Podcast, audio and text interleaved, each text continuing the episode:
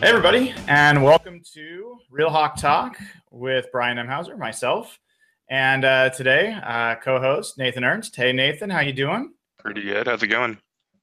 Yeah, it's going all right. It's going all right. Some things are really good, and we'll talk about those. Some things are not as good. Um, we'll talk about those as well.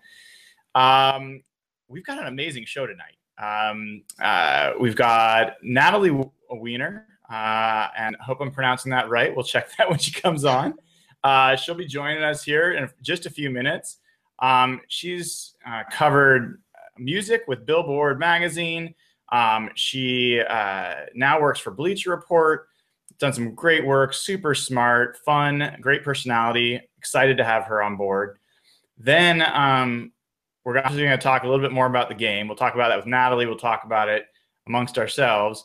Then at eight, we're hopefully um, going to be joined by Jeff Simmons, who uh, is at a softball game. We've got a softball problem on the Hawk Blogger podcast, as we've started to realize. Um, and uh, in addition to Jeff, we're going to have Kenny Mayne of ESPN fame um, joining us. And uh, I was just talking with Kenny on the phone. We have to cross our fingers that he can remember his Gmail password so he can actually log into the Hangout. That's everyone's got to put in a good prayer there that, that Kenny figures that out in the next hour and then we will have uh, Kenny Mayne on as a second guest. So, two guests tonight, big show. Um, and as always, want to start by thanking Hawkblogger patrons um, who've joined up and signed up. So that's at patreon.com, P A T R E O N.com slash Hawkblogger to sign up. We've got a private Facebook community where we talk to the, the team, um, talk to us, the team being the Hawkblogger team. Um, you know, we've got access to some Pro Football Focus grades that that the patrons have helped us purchase. Um, there's a bunch of stuff that uh, is great on there. So I encourage you all to sign up. Encourage you to subscribe if you haven't already. Um, this is growing. This channel's just really started, and um, we're growing really quickly. So excited to have you. And we've got a bunch of sponsors, and and and the first one I wanted to talk about today is uh, Altitude Homes. So uh, lots of movement going on in general. Um, great time to come to, to this area if you haven't already. Um, uh, a lot of stuff going on job wise. John Hurlbut is a friend of mine. He works at Altitude Homes. Um, for every closed transaction, real estate transaction that they do, they're going to donate an additional $500 to Ben's Fund, um, which benefits parents um, who can't afford expensive autism treatment. So this is a huge um, thing that we do. We're hoping to raise twenty thousand dollars this year overall at Hawk Blogger, with all of our proceeds going there. Um, you can go to Altitude Homes. They serve South King, Pierce, and Thurston counties. Uh, you can get to them at altitude-re slash HB, or you can um, call them at 253-222-2626 and just mention that you heard about it on Real Hawk Talk um, or on hawkblogger.com. So uh, that's just the first of many uh, great sponsors we'll talk to you about tonight. But while we're waiting for Natalie to join, uh, Nathan, um, you know, what was your first thought, uh, you know, after that game finished on Sunday? I kept waiting for them to win. Uh, that is the game that they kind of usually pull out in the end. Uh, so I was really surprised that they never got the ball back in the end. Um, a six minute drive that that's impressive, you know, to close the game out, especially against that defense. Yeah, I mean, you know, they gave up 17 points. You know, seven of those off the the turnover. Uh, so overall, very good job by the defense. But that that drive to kill the game was was pretty brutal. Um, so, uh, you know, obviously the offensive line was atrocious. Um, I've uh, had a chance to go through some of the all 22 now, and you know there wasn't a lot going on. The the receivers weren't helping a ton. Um, it's not like guys were running open and Russ just didn't have time. You know, um, I mean Russ definitely didn't have time, but uh, there weren't those obvious plays like ah he was open or whatever. So uh, just a really really really rough offensive performance, I think, all around, um, which was pretty disappointing. This is the second year in a row now, you know, after uh, the Miami game last year, I think Pete came out and said that he was surprised that they only scored like nine or 12 or whatever points they, they scored in that game. Um, and then they seemed just as shocked this time around. Uh, so. Hey, uh, guys. How's hey, it it's Natalie. Natalie, welcome to the show. Thank you. Thank you for having me. Um, you know, before I introduce you, I'm gonna do a major hosting faux pas and ask you for the pronunciation of your last name to make sure I've got it right. uh, it's Weiner, not Wiener. Weiner. Thank you. Well, I totally blew it earlier, so I'll, I'll, you know, edit, edit, that out. But um, Natalie, um, it's great to have you. Um, I just want to offer that I've enjoyed following you on Twitter now for a while, um, even back a little bit in your billboard days. Uh, and uh, you've had a really interesting path. And, and one of the things we love to do on this show, because there's a lot of folks that follow this that want to one day be a journalist, um, cover a team, you know, um, cover music, whatever it might be. So we love hearing about people's background. Um, but first things first, um, what happened on Sunday? I mean, you you you are a Seahawks fan through and through. I've seen it. Um, I've seen some of your tweets. We're all waiting for you to tell us how we should feel about this game. So, can you, would you mind uh, getting us kicked off with a little bit of uh, Natalie analysis?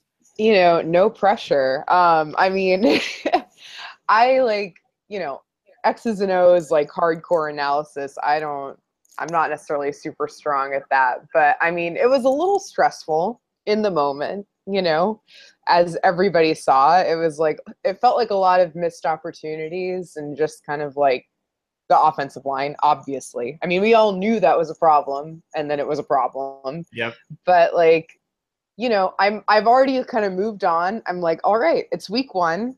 It's fine. You know, like I don't know. If we go back the last couple of years, the Seahawks have consistently been terrible for the first like month of the season.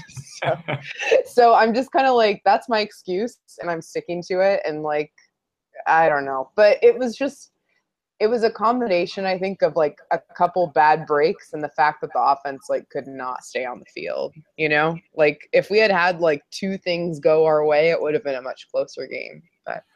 Well, I'm curious um, if you you talked about that you're a little bit you're past it now. You're feeling better. Um, I have my challenge. I've worked for years, decades on my coping skills for Seahawks losses. What's what's your general like? Take us through uh, the Natalie Weiner um, post loss ritual. Well, how do, how do you kind of move move past it? Ooh, that's a good question.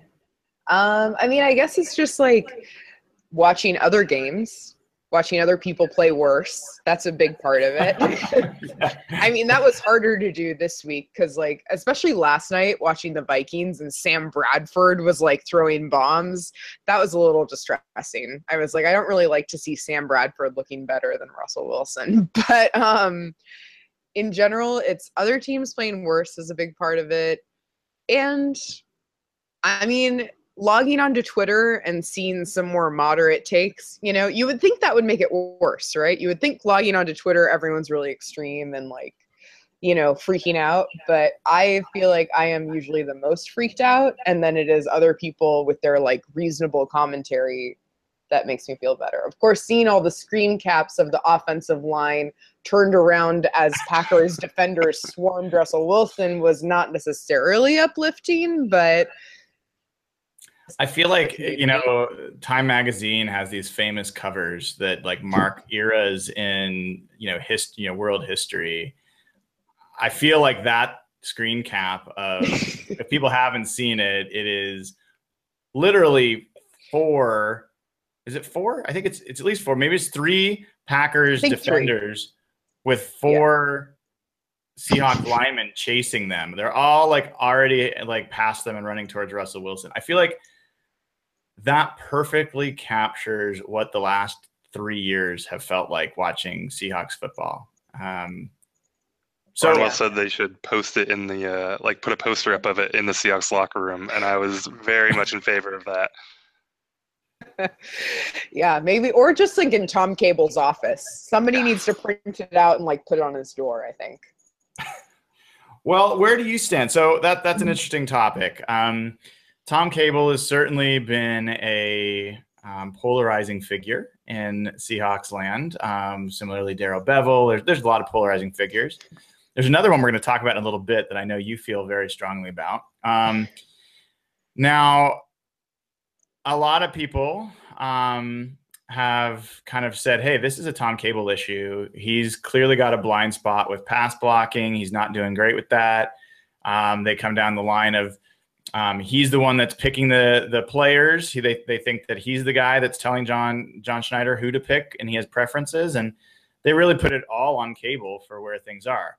There's another group that puts a lot of it on the front office and says, hey, they're just they're not giving him good people to work with. He's doing the best he can with really poor options.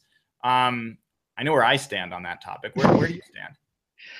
Um, I mean, I think as with most things, it's almost certainly a combination, and it's hard to know without being psychic. But um, I mean, Tom Cable has certainly had a number of opportunities to like make this work. You know, like probably more chances than most people get to be good at their job. You know, um, and I think my conversations with Seahawks beat reporters, the common thread has been like Pete Carroll maybe gives people too many chances, like players and employees, you know, because he wants to believe that he can change them, you know, and make them better. Like that's part of how his whole like uplifting optimistic mentality, which is so great a lot of the time. But I think in this case, it's just like, oh yeah, we can take this basketball player and make him an offensive lineman. It's going to be great. Like, you know, I just I think it's sort of this is proving to be a blind spot and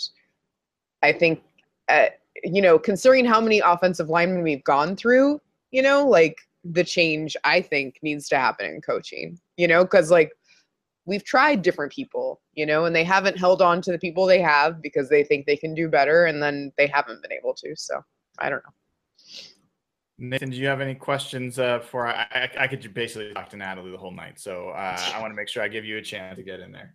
No, no. I mean, uh, I don't know, Natalie. You had that tweet uh, where you were asking what system Tom Cable runs, uh, and it pops up on someone retweets it onto my timeline every so often, and I, every time I try to think of something clever, and I just end up so sad thinking about it it's such a train wreck. Uh, so, in terms of Tom Cable, I'm firmly in the uh, make a change at the coaching level. Yeah, I, will jump in there as well. I mean, I wrote about it on on Monday. Enough's enough. You know, I think we're there, um, and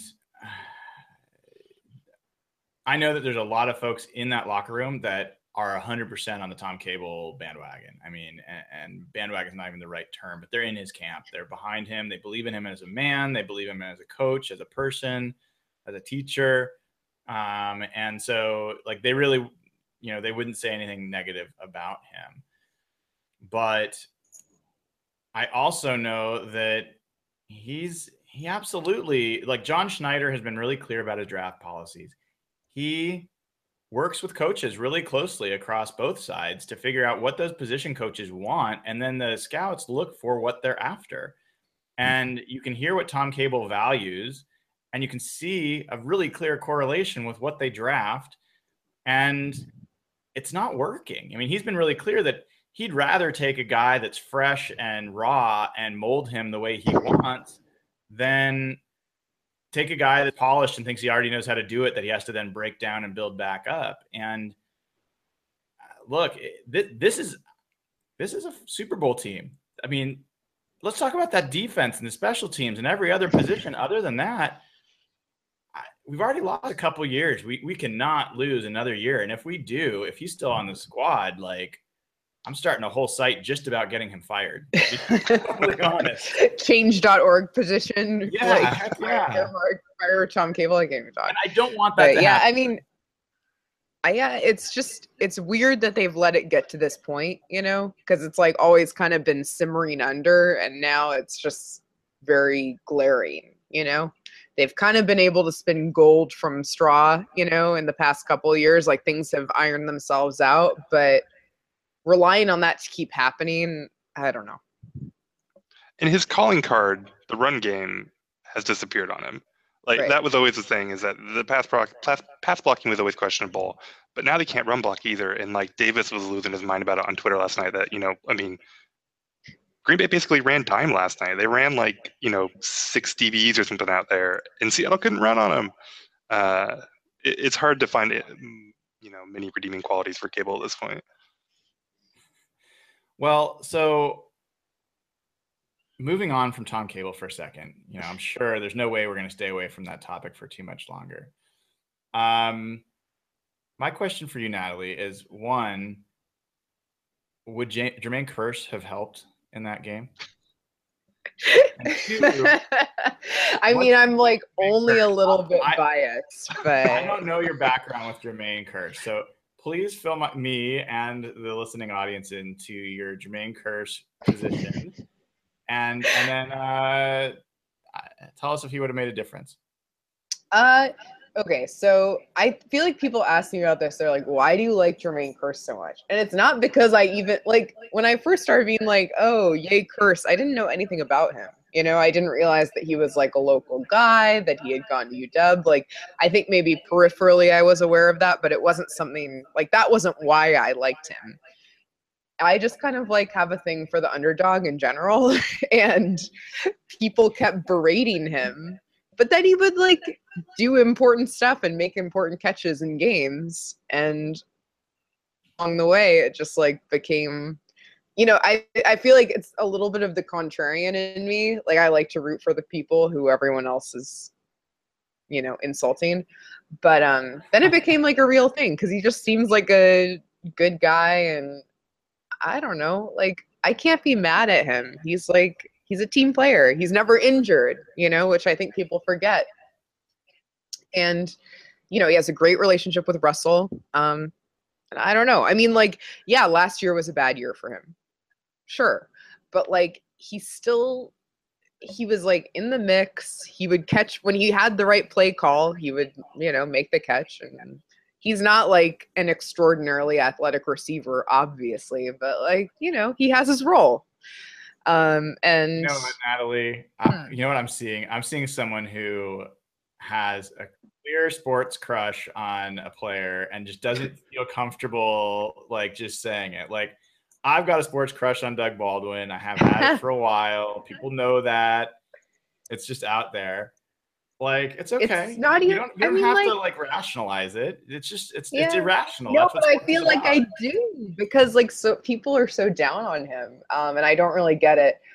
But I mean, I do get it. I he has like visible things that he does wrong, and you're like, oh, why did you drop that? But I I don't know.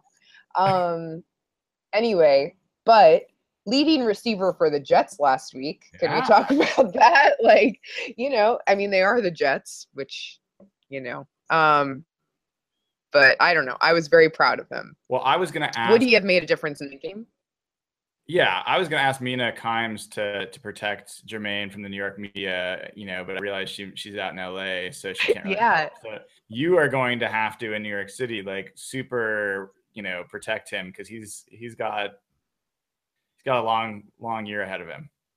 No, like I, I don't know. I'm stressed on his behalf because, like, I know he's never lived anywhere outside of the Northwest, and New York is going to be a big adjustment. And he's like with a whole new team and all that stuff. And they're the Jets, which are terrible. So um, it's a little bit dark for him right now. But I don't know if he would have made a difference in that game, just like honestly, because the pass protection was so bad and like Russell was not able to do anything, you know? And like people were talking about how Jimmy Graham had a bad game, um, which he did, but I think a lot of that was just he was like in double coverage. I don't know. It just it was not a good game for any Seahawks receiver, and I don't know if Kearse, despite his superfluous talent, would be able to overcome that.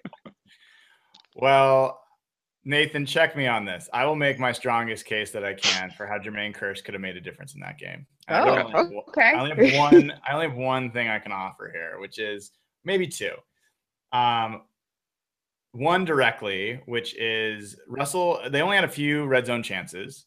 And one of them, Russell threw a back shoulder pass to Tanner McEvoy in the middle of middle of the end zone incomplete, couldn't couldn't pull it out. Russell completed that exact same pass to who during the preseason? Jermaine Kearse. Um, is it possible that there's like not quite the same chemistry and maybe a, two steps here or two steps there? Maybe that's a completion with Kearse and it wasn't with McEvoy. Maybe. Yeah. Um, the other thing I'd throw out there for Kearse is um, blocking. You know, I think someone made the point that all five linemen, the fullback, and all three tight ends, well, at least two out of the three, not including maybe Luke Wilson, were like below average blockers, if not bad blockers. And um, as much as Paul Richardson showed out as you know doing a nice job receiving, he's never going to be a blocker. And so, would that have made a t- difference in the goal line situation or or any of these other running situations? Don't know. Don't know. But well, I like the way is, you think. That, I had to put some time into thinking about that because I knew you were coming on. I just wanted you to have, you know, that to hold on to. If anyone wants to give you crap, you can you can throw those things out. No, I appreciate it. I, I mean, I have Kearse's stat line for the Jets with freaking Josh McCown. So yeah, I'm not. I'm I'm doing okay with my Curse relationship. so, I read one of your articles um, a little while back. You wrote about um, uh, marijuana and cannabis use um, in in professional sports, and this is half tongue in cheek and half serious because it was a super interesting article. Um, I was going to just ask you if marijuana would have helped this game. Hot. Um, and I'm pretty sure it did for some, uh, some people, maybe not in the game. But um, tell us a little bit about what you found and what you wrote about. Uh, well, basically, it was interesting. I was actually pitched um, a group of athletes for starting a nonprofit called Athletes for Care, and it was basically about advocating for cannabis use for athletes and overall alternative therapies for kind of helping athletes get through their lives as professionals on the field and after you know like in retirement so many of these guys have like a really hard time adjusting to life after they're in the league in any league. Um, and for these guys, cannabis has been an important part of their readjustment to regular society, among other sort of therapies that you wouldn't think of, you know, sort of like yoga and healthy living and extra, you know, they're sort of into this holistic approach to like wellness, I guess is the right word. But cannabis is kind of the centerpiece and like advocating for um, reduced regulations in leagues and also legalization more broadly. Um, and so once I started looking into it, like when they came to me and I was, I was kind of like, oh, okay, yeah, stoner athletes, yeah, whatever. You know, I don't know. I didn't really have a great understanding of why this was so important to them that they decided to start an organization to advocate for it. But um, looking into it, basically it's very difficult to do medical studies with marijuana in the United States just because getting past the FDA, getting these things approved is like extremely challenging because it's currently a schedule 1 drug, which doesn't really make a lot of sense, especially considering that it's legal in many parts of the country like Seattle.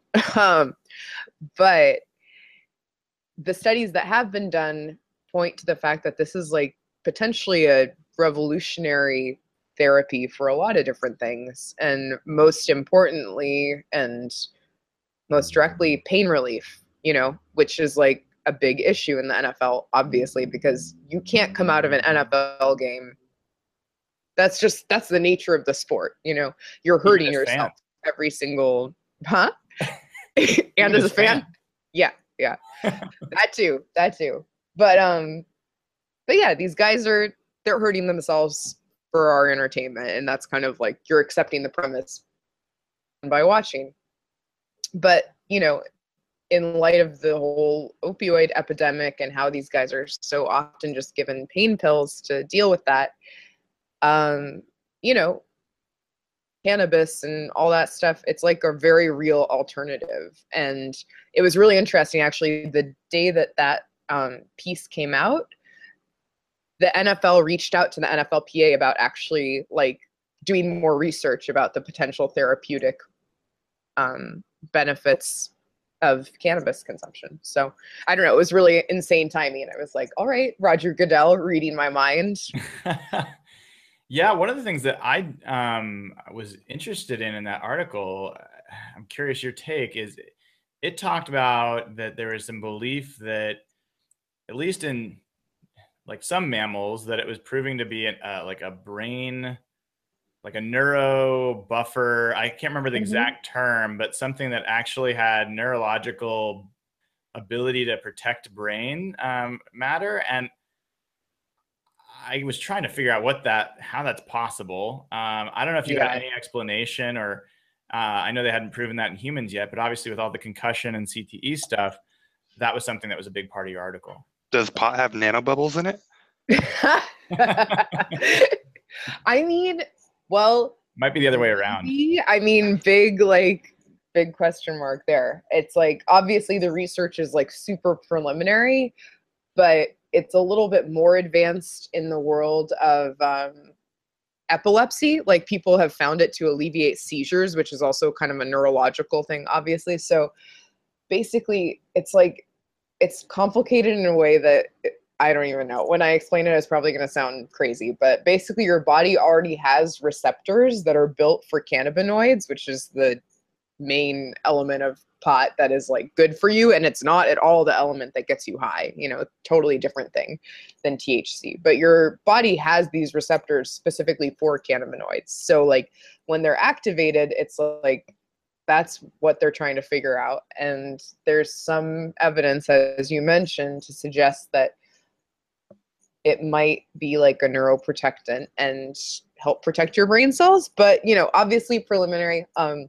the athletes that I spoke to who had been smoking pot while they were in you know most of them had been doing it while they were professionals you know they were like the testing is such that if you just kind of work around it you're fine you know like you can smoke as much pot as you want and they're like i feel like i'm in a better situation than the other guys i know who played who didn't smoke pot they actually do feel like it helped them in the long run but obviously that's anecdotal you know and you need like studies that'll probably take decades to actually figure out if it works Well, um, I know we've kept you a little bit longer than we uh, planned. Do you have time for one more question? yeah yeah yeah sure Okay, Nathan, you know, you can probably pile on another one if, if you have one as well. You- You're so stoic there. I never know. You look like you're just taking this all in.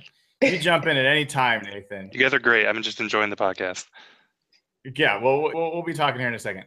So, um, first off, we've been talking a lot about marijuana, so I have to talk about uh, um, one of our sponsors, um, Pagliacci Pizza, uh, is uh,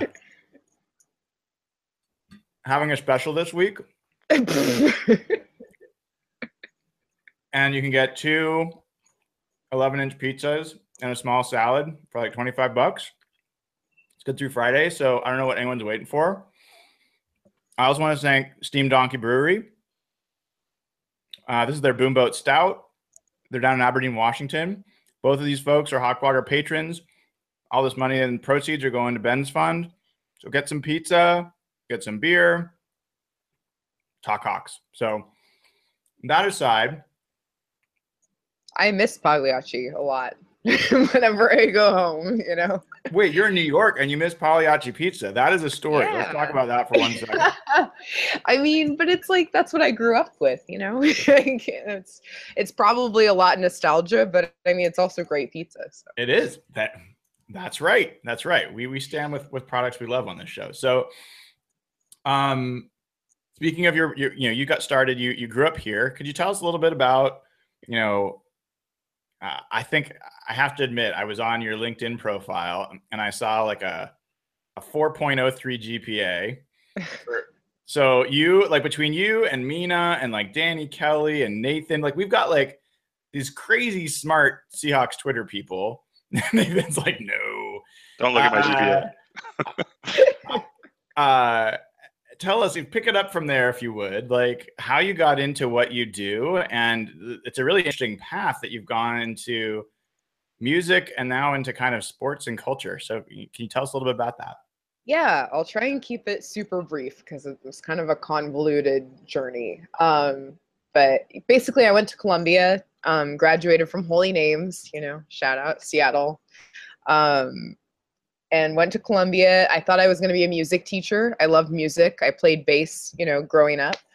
Um, and that was like my main thing. I was not into sports at all. I like barely played sports. I definitely didn't watch sports. I like you know, I I just didn't. I was not into that whole thing. My parents weren't into it. You know, it just was not a thing in our house. Um, but I went to Columbia, joined marching band of all things, just kind of randomly. Whoa. And so then I started going to Columbia football games, which obviously are not good, um, but they are football games. Um, got me in the mix a little bit. And so I was at Columbia going to football games, still doing the music thing, did music and American studies there. Eventually came to the idea that I might want to be a writer. I didn't realize until kind of later on while I was in college. Um, and I was like, oh, I could write about music and that would be good. Started at Columbia Journalism School, dropped out of Columbia Journalism School, um, and then just kind of wrote for free about music until I was able to start freelancing about it. Then got an internship at Billboard, and that was kind of the catalyst for everything else. Once I was working at Billboard as an intern, they eventually hired me full time. I was an associate editor of the magazine, which was crazy, but I learned so much, you know, like I learned basically everything I know from my time at Billboard. And my interest all the while in the Seahawks and in sports in general had been kind of like developing all that time. And by the time I was at Billboard, I was just super into it, and I was doing all of these sports and music stories for uh, for Billboard, kind of finding all the ways that these things overlapped. And I did a podcast with one of my coworkers called Ballin' Out, which you can still listen to, and I think it's still kind of a fun a fun thing to listen to. We had some good guests on there. Um, and then I got offered the job at Bleacher Report, and so So wait, wait. That's yeah, it was jump. not- So, so, so wait. So, how did you go from? That's the part I didn't quite follow. You went from writing about music. You had a podcast, and and that was about sports, and that's Mhm. what got you your foot in the door at Bleacher Report. I think so. I mean, it was just sort of a combination of, you know, obviously I had like a Twitter presence of like being into sports, you know, and I had, you know, was sort of part of the dialogue that way, even though it sounds silly. I think it a kind of weird way. Um, and then I was doing sports stuff at Billboard. Like I talked to you know musicians about their super bowl opinions and like talk to athletes about their histories as, musicians and we had this podcast my my she's at title now um, and it was a billboard podcast but it was called ballin' out and we had athletes and musicians come on I talk see. to us so yeah Interesting. Interesting. Fascinating. I mean, it's uh it's inspiring and and depressing at the same time that a Columbia University grad had to intern and climb up from the bottom to to get to the top. it's hard. I It mean like it's just there aren't shortcuts like especially right now. I mean there's nepotism for sure and it helps to like know the right people and like be friends with like honestly it's less about like who your parents are and more about who your friends are i think like and that Yep. that still sucks. Like that's still stupid nepotism you know but like if you have friends who are well connected like then they'll hook you up and i don't know it's not it's not fair and it's not easy but i've i've had a few lucky breaks you know which i feel i don't know i feel very lucky to be where i am Well, I don't consider it luck. I've, I've read what you do. You do great work. Um, really happy that you were able to find time to come on the show. I know it's uh, it's really like middle of the day New York time, um, the way New York works, but it's it's still late. And uh, uh, for anyone that that wants to follow your work, um, where can they find you? uh i mean i post basically everything on twitter it's just my name natalie weiner and then um, i've got a page on bleacher report too where everything goes up i'm kind of i'm still freelancing about music too so there's there's a little bit of a mix Got it. Awesome. Well, thank you so much, Natalie, for joining, and uh, hopefully we'll have you back on and talk a little bit more Yeah, about uh, a more encouraging. Like we'll talk about what you do after the Seahawks win and how you celebrate. Sounds good. Thank you so much for having me. All right. Thanks, Natalie. Take care. All right. Bye. So Nathan, damn, dude, you got you got to stop talking so much. I I Oh, I, I can't I can't like just sit here quietly the whole time. Um, you know, but but uh. I'll try. no, Natalie's great. Um, she's great. I definitely encourage people to follow her online. She makes uh, a lot of great comments. Um, you know, um, and she's just another representative of I think what's been a really cool growing contingent of really smart, talented people who are Seahawks fans on Twitter um, to follow. And um, we're actually going to have another one on here in a little bit. And Kenny Mayne, who's a local and um, has done amazing stuff. But uh, before Kenny comes on here at eight o'clock, uh, uh, let's talk a little bit more about this game. Um, let's talk a little bit more about what you saw. And, and we started to do that before Natalie came on. Um, clearly, offensive line was an issue. Let's start there um, a little bit farther down the line. Do you think that there's reason to be hopeful? Can can these things be addressed? Some people have said that that the that the offensive line started to perform better as the game wore on. Is that what you saw? A little, um, but not like again we set a low bar with his offensive line. So uh, better, you know, from those first two plays where Odhiambo's like falling over himself. Yeah, they, they were better, I guess, but you know they were bad. Uh, there's reason to be hopeful just because I think continuity with offensive linemen is a real thing. And so if they can stay healthy and Cable can avoid churning them, um, and they can avoid, you know, playing so poorly they have to be churned out, they they could probably grow as a unit, but you know they have fundamental problems. And getting back to the, the cable discussion earlier, you know, is this a coaching problem? Is it a, a front office problem? They're doing things that they've been doing, you know, for a while, and it's bad and it's wrong, and it just feels like it's the way they're being coached, and it doesn't seem like that's something that can get better. Yeah, I mean, do you have any specific examples of of that where you think it, it looks like it's? I mean, obviously you're not an offensive line coach. I'm not asking you to be one. Yeah. Are there things that that stand out to you when you're watching it where it feels wrong to you? You don't maybe yeah. see other places. The thing that I've been watching with them for a while now is how they double team, and that's obviously a big part of zone blocking, right? So basic zone blocking primer is um, if you're covered you're an offensive lineman. If you're covered, it means that there's a, a, defensive lineman that's like directly across from you, right? And if you're uncovered, it means that there isn't a defensive lineman that's directly across from you. And there's some fairly basic rules about how you end up working together. But if you're covered, you block the guy in front of you, and if you're uncovered, you help the the the next offensive line the next to you who is covered. So you double team. So double teaming is a big part of zone blocking. Um, and Seattle's really bad at it, and they've been really bad at it. Uh, and I was hoping that maybe when you eh, you know got a guy like Joeckel involved, that they would get better at it. Um, what they do is the guy that's uh, supposed to help doesn't is basically the short of it. They um, sometimes they'll try to get like a, a, big punch in, and they'll just knock a defender clean, and then the guy who's actually supposed to block him can't. He, the defender's not there anymore, and so he can't block him. Um, and then other times they just kind of will tap a defender or just not really help at all. And you end up with offensive linemen who are in really bad position for the block that they're trying to make. Uh, and that was something that again on Green Bay against Green Bay we were seeing that, and it's something that's been happening for a long time. And it just looks like it's a coaching issue that they either he either can't teach it correctly or is teaching it incorrectly, and it's consistently a problem for this team.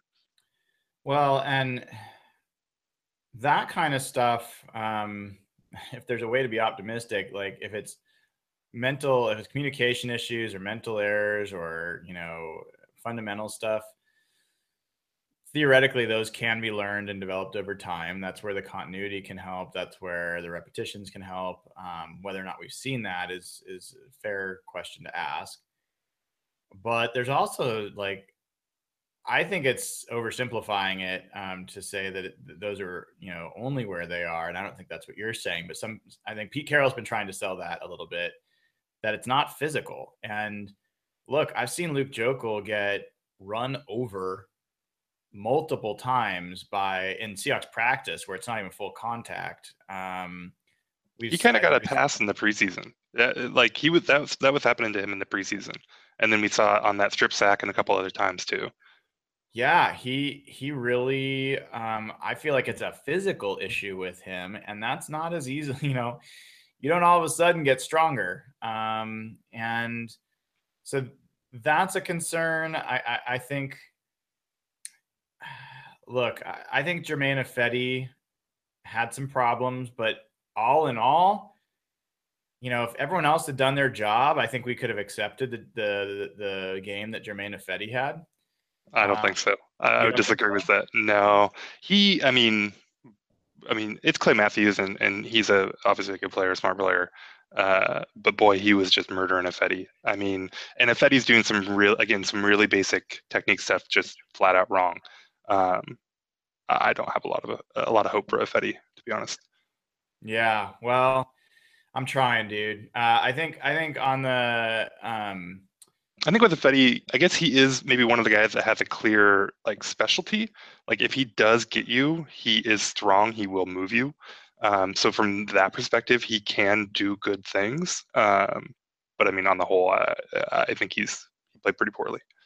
Yeah, yeah. I think you know what I saw a lot was that it was the, the guard play, which was just really a disaster in this game. I mean, the pressure was coming right up the middle um, pretty regularly, and um, Britt was a part of that too. Britt had some ugly plays in there. Yeah, he he did. I, I mean, overall, just it was really bad. And and I made the comment uh, in my in my blog and and you know talking to you guys after the game. As far as I'm concerned, this is the worst offensive line performance we've seen. Um, you know, at least in the Pete Carroll era, and we've seen some really bad ones. We've seen Houston. Um, you know, in 2013 when they were missing Russell Okung and Breno Giacomini and um, Max Unger, and they had, you know, they were going up against JJ Watt, and they just were getting destroyed. We've seen last year Tampa Bay, uh, they were getting destroyed, but they didn't have Justin Britt. This was their starting five. They weren't missing anybody. Now I know the Fant's out, but doesn't matter. He's out the whole year. This is your starting five. And Tampa Bay and the Texans, they have a pretty damn good front seven. They have dynamic, like world beating players in there. Mike Daniels is a very good defensive lineman. Nick Perry is a very good defensive lineman. But we made that front seven for the Packers look like, you know, Warren Sapp's, uh, you know, Tampa Bay Bucks. So uh, this to line was just a total collapse of the line. I don't think any part of it was good. And, and I'm not sure I really buy that it got better. Um, it, it, seemed maybe it went from zero to zero point zero zero zero one, but yeah. that strip sack and all that stuff happened in the second half. I mean, I don't see it getting a lot better. Yeah, I, I wouldn't discredit the Green Bay defenders. At least those front that that they're what they ran at the front four, right? Clay, uh, Daniels, Kenny Clark is a guy I really liked. He was first round pick. He's played well. Um, and Nick Parrott. I wouldn't discount how good they are. Um, but they they ran two down linemen for most of the game. Um, even when they had a front four, a true front four, where they're playing four guys up there, like that line is light. Um, you know, Matthews and, and Perry aren't super small defensive ends, but they're on the smaller side. And then they ran a lot of safeties uh, and cornerbacks out there, and it didn't matter. Seattle couldn't do anything against it. And so uh, I think when you consider, uh, again, there's some talent on that that Green Bay front seven, front four especially. Um, but you, when you consider the size and you consider what Seattle wants to do, and you kind of consider like Green Bay kind of wants to let you run a little bit. Like they are clearly willing to sacrifice a little bit on the ground just by the guys, the per, the personnel packages that they're putting out there, and Seattle could do nothing with it. Well, so um, I'm kind of curious. Uh, before we move on, um, you know, I think people are almost ready for to talk about something other than this game. Um, were there any other takeaways you had from this game? Uh, other parts of the the team that that you thought stood out? Quill's going to be good. He played real well. Uh, you already can't beat him deep. Um, Jordan, they, they, you know, Rodgers tried uh, with Davante Adams, uh, tried with Jordy Nelson, uh, took a sack trying to wait on Quill getting beat. Um, they picked on him underneath. He's got to clean up a lot of stuff. Um, but for him to already be kind of a shutdown guy on anything that's going deep down the field is pretty cool, and he should only get better. Um, some of the problems that he had with his uh, with the holding penalties and stuff is that he was almost covering like too well. Um, he was right on top of receivers at the top of their routes, and so when they would go to break, he would kind of he would just run into them, and um, that led to some holding penalties that led to him um, kind of losing balance and and receivers getting a little separation. So when he maybe learns to actually dial it back just a little bit because he's so athletic, he doesn't need to stay right there in the receiver's pocket the whole time. Um, he could get really, really, really good. He was fun to watch. Yeah, yeah. I mean, um, you've heard me stand on the soapbox about him now for a few weeks, and um, he didn't disappoint. Um, I think the question there is, uh, I, I have my answer. Uh, Jeremy Lane getting ejected forced Shaq to step forward into the starting role opposite Sherman. Given the choice right now, um, who's your who's your star opposite Sherman when when Lane's available? I don't think there's any reason for it to not be Quill. Uh, I mean, you maybe have some more growing pains with him. Um, holding penalties are just killer because it's just the automatic first down. Um, and so you probably have to weigh that. Uh, but with the growth that you're going to get of him, what he can do defending deep down the field, um, I I don't understand. I, I have no idea why they wouldn't keep Quill out there and just bring bring Jeremy in as a third DB, and he'll still get a ton of snaps that way. So, yeah, I, there's another interesting thing that came in that game, which was because of Jeremy Lane's ejection, which was Justin Coleman's performance. Um, I, you know, I hadn't seen Justin Coleman play that much, and I've been pretty clear on this show that that I am not a huge Jeremy Lane fan. Um, I, I, think he's he's a fine player. Um, you know, it's not the worst thing in the world having him there, but I think he gives up a lot. I don't think he's particularly special in any one aspect of his game. I don't think he's particularly fast or particularly agile or particularly strong or particularly durable. Um, and I often see him trailing people for for large plays. I think he's a decent tackler. Um, if I had to give him one thing that is good, but I thought Justin Coleman had a pretty remarkable game. Uh, Aaron Rodgers is a smart guy. He knew exactly what was going to happen when when Lane went out they have Randall Cobb. They have plenty of play, players to attack in the nickel. And for the most part, Coleman held up. What, what did you see from him? Yeah, he played well. Uh, he's a little guy. He can get pushed around a little bit, and that might be a problem. Um, you know, Green Bay has the personnel to do that. They've got some physical guys, um, and they did push him around a little bit, but not to much effect. Like it didn't matter much um, in the end. Um, but that could be a problem with him. I think you know I don't know if we saw him come up and, and tackle much, and that could be another question mark with him. Um, but he played well. Uh, another guy that played well with Garvin, um, kind of a perfect matchup for him, um, in that he's uh, he's a good cover guy. Um, he for a linebacker, you know, he drops back into zone and covers guys and, and moves real well. So he played well. Um, we'll see how he does against some teams that maybe want to run it down your throat a little bit much, and maybe we'll try to push him around. But uh, he he showed up and played well too. Yeah, I like Garvin. I, I, think he's got the speed. I think he can be a playmaker. And he doesn't have to be the one that's at the point of attack all the time, but he's the type of guy that, with his speed uh, and his aggressiveness, I think he's going to make some plays for the, the, team this year. Be interesting to see what happens with Michael Wilhoite. Uh, he was out last week, and we'll see if he comes back. But was he hurt, or was he just inactive? He was hurt. Yeah, he's, okay. he's been uh, dealing with a calf issue, and they they held him out. Uh, we'll we'll see if it, we'll get the practice report tomorrow for the first time and and see if he's if he's back to back to action. Um, but I I would be okay with Garvin being the starter there for a while. Um, I just think Wilhoite gives them a better player against the run, mm-hmm. but I think that they've got a lot of guys against the run. Um, we talked a lot about Sheldon Richardson last week. He obviously had his debut. I liked what I saw. I didn't think it was it wasn't the dominant game that that maybe I um, in my wildest dreams would have hoped for. But what did you see from him? Uh, yeah, I mean, for a while there, he was just kind of, you know, he would take a guard and he would push him like two, three yards right into the backfield, and then just kind of stand there. And for a little while, I was getting frustrated with it. And then he did it again, and Cliff came around the corner, and Aaron couldn't, and Rodgers couldn't step up, and Cliff got the sack. And I was like, oh, we talked about this. Cliff is going to be the guy that benefits from him. There it is. And so that was cool.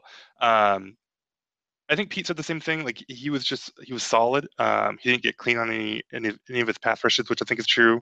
Um, I don't remember if it was Pete or somebody else that was talking about that you had defenders that uh, you know pass rushers that kind of ended up clumped up together.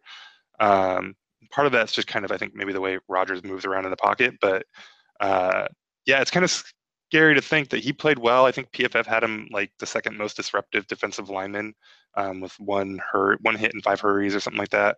Um, and you know you can look at it and say there's room for him to improve. Uh, so that's pretty cool. It was uh, everything about that defense was you know they struggled that last drive. Um, they kind of felt like maybe they were getting pushed around a little bit on the first couple drives, but they were uh, they were really really good. That was it was despite how bad that offense was, the defense kept this game a game, and it was actually a pretty enjoyable one until it just got down and it kind of got away from him a little bit. Yeah, you look at that defensive performance, and there's not a lot of others that stack up to it. The Seahawks have had a ton of great defensive performances that, you know, statistically stand out in some way, but I mean, it's really hard to, to really quantify in a way that, that makes a lot of sense, especially when you lose. But what they did to Aaron Rodgers with a fully healthy, you know, receiving corps and tight end group, they're missing one offensive lineman, and I don't think that was a huge factor in this game. I don't think it made a big difference. Um, and they couldn't move the ball. I mean, they every time you hold that team without points on a drive at home, that's huge. Rodgers has time. He's able to hear himself and communicate well. And when he has those situations, he generally is able to dissect any defense and, and play really well. And they held him scoreless in the first half. They didn't score until they got the ball at the five or six yard line. This is the six yard line. And then they scored again after that. But for the most part, I mean, I, I think you could say that this defense played a fantastic game. That if you project that then to a home game for the Seahawks, which is obviously paramount, that defense at home, wow. Uh, I am really interested to see what it looks like this weekend because I think I think it could be ugly for for teams, and I think it based on the way the offensive line's playing, I think the defense is going to have to make the game ugly for the other offense for the Seahawks to have a chance to to really win. Yeah, I'm trying to look here real quick. Aaron Rodgers, all right, he's I mean, he's had a couple games where he got sacked eight times, but what they get him four or five times? Four times in the first uh, half. Yeah. Yeah, you don't sack Aaron Rodgers four times in the first half very often. Um, he his i mean we've seen it right? He moves around he avoids pressure it's infuriating um, and to get after him that many times is really impressive. Like he's not just good because of what he does you know getting the ball downfield. He's good in how he buys time and, and moves around and avoids sacks. And they were getting home um, most quarterbacks are not going to be able to avoid the pressure the way he was because for as many sacks as they had you know they were chasing him around. He was getting out of the pocket. He was avoiding stuff. He was throwing balls away. Um, he did he, he played pretty well really. I mean he did end up with 300 yards and all that too. So uh, when they start to get uh, after some worse quarterbacks which is most every other quarterback in the league um, and if they can get a lead on a team i mean watch out. Yeah I'm curious. I mean, we had some big news come out, and we'll switch over to talk about the 49ers here in a second. But uh, David Johnson for the Cardinals. First of all, the Cardinals lose. Mm-hmm. I still think Cardinals are the, the main competition for the Seahawks in this division. They lose on the road to Detroit. Pretty painful loss, fourth quarter collapse. And they lose David Johnson, who's an MVP level player, for what at least is a few months. We'll see if it ends up being longer. You saw the Rams go and go ham on the Colts and put up over 40 points. They didn't even have Aaron Donald. And then you got the 49ers who got trounced, you know, 23 to 3 by the Panthers at home. Curious what your thoughts are about the division and, and some of the news outside Seattle that, that broke um, this weekend. Uh, which news specifically? I was I was in Disneyland for most of the week last week, so I was a little disconnected. Yeah, the David Johnson news primarily, oh, okay. yeah. um, as well as the Rams' performance. The Rams' performance, I mean, let's pump the brakes a little bit on that. I mean, that Colts team is just awful. Um, and it, it, really spiraled on them. So Uh, I saw bits and pieces of it. I saw Todd Gurley get tackled behind the line a lot. Like I think that team still has problems. Um, I'll believe Jared Goff's revival, you know, once he does it a couple more weeks. So that doesn't worry me. I don't. I, I don't think that team should be better just because I think Fisher was a pretty bad coach. But um, to think that they would challenge for the division is kind of a stretch, even though they did just murder the Colts. Um, the David Johnson thing is big. Uh, obviously because he's just a really good player, but you know, Palmer looks like he is turning into a pumpkin. And if he can't, you know, lean on that, you know, a, a guy like that, I mean, I don't know who they even have as the backup anymore. Is it Kerwynn Williams or my uh, backup Cardinal running back knowledge is rusty. Uh, so uh, this division looks completely wide open. Um, as frustrating as it was to, you know, lose your first game, you lost a game at Lambeau by a touchdown in a bad division. I mean, that that may have ramifications for like you know first overall uh, or the first seed or whatever. Um, but this team will this team will be fine. The Seahawks are fine. That that division's not not too scary at all. Yeah, Palmer had another three picks. Um, definitely Palmer three picks against the Lions. What is he going to do against this defense? Yeah, he he was inaccurate on, and not even on the interceptions necessarily, but he, just some basic out patterns where he just didn't seem in rhythm. He didn't seem like the same player that he had been in, in past years. So that's a that's an issue for for the Cardinals. I, I think their defense is good, but they gave up a lot of points. They weren't, you know, there isn't the Calais Campbell in the middle uh, to just be a world beater, and we saw what he did to the Texans. Which, by the way, we'll talk about it when we get there and get closer. But that game in Jacksonville, no longer looks like one that people should be assuming is a win. You've got a line that got 10 sacks against, oh, it's a terrible Texans line. Guess who else has a terrible line and who's going to be on the road for that game? So uh, the Seahawks offensive line is going to have to get a lot better to be going against Malik Jackson and Dante Fowler and uh, Calais Campbell and whoever else they throw at them in that game. But um, yeah, I was not that impressed with the Cardinals. I think their defense is still really good. Um, and then, um, and then I thought, you know, I think the Rams have something. I don't think that they're a division winning team, but I think they have something. Yeah, the coaching uh, changes there are, are interesting. You know, uh, I think McVay was given a lot of credit for um, he, he was uh, with Cousins, right? And I think he was given some credit for helping um, him kind of come along and all that. Uh, so we'll see what he can do to Goff. Uh, you know, early returns are good and all, but uh, that that Colts team just completely imploded with Simeon and had to go to their backup and all that. So not too worried about it yet. Nathan, I'm going to interrupt you for a second. We have got a technological miracle has happened, and I want to take a second just to like honor the moment that just that just occurred. Kenny Mayne logged in to his Gmail account and uh-huh. joined the Real Hawk Talk podcast.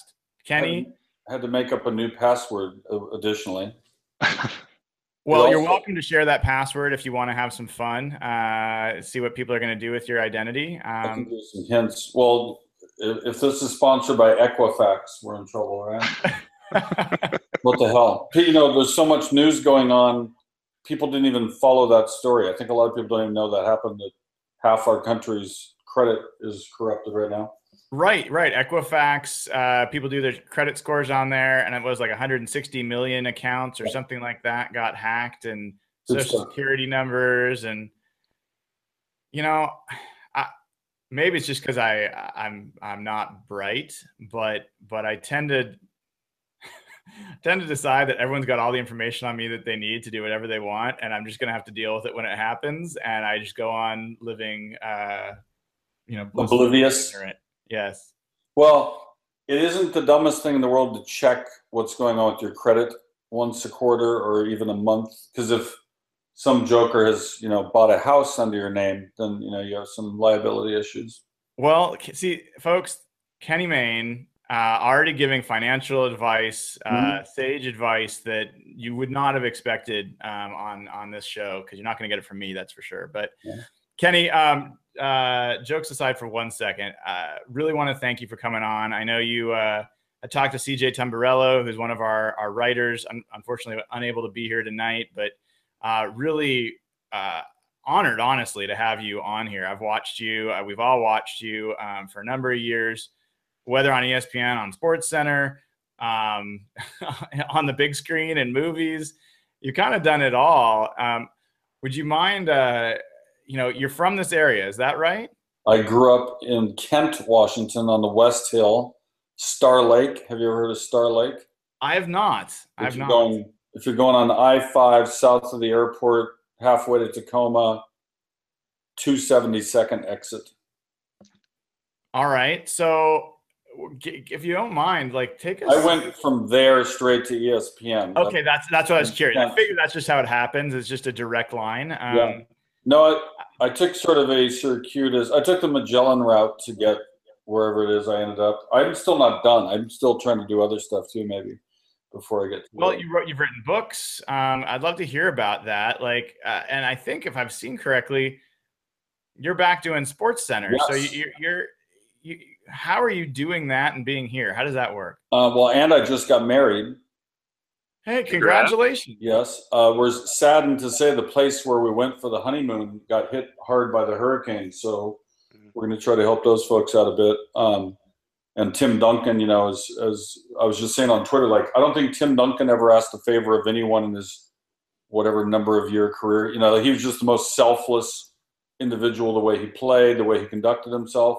So I saw this thing in the Players Tribune, and he, you know, said this is unusual. I, I'm not used to asking favors, or, but uh, you know, he's from the U.S. Virgin Islands, and it's funny how we don't often think of that. That that's part of the United States, just as Right. as Idaho and Washington and New York and India.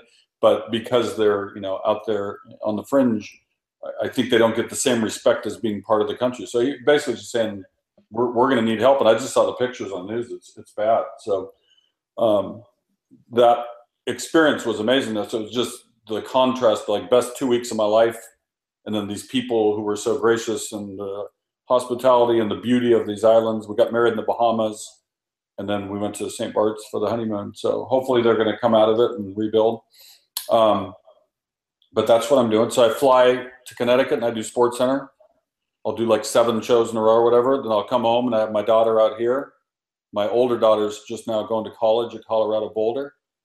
And then I fly back and I'm back with Gretchen and I'm also working. And then she ships out here.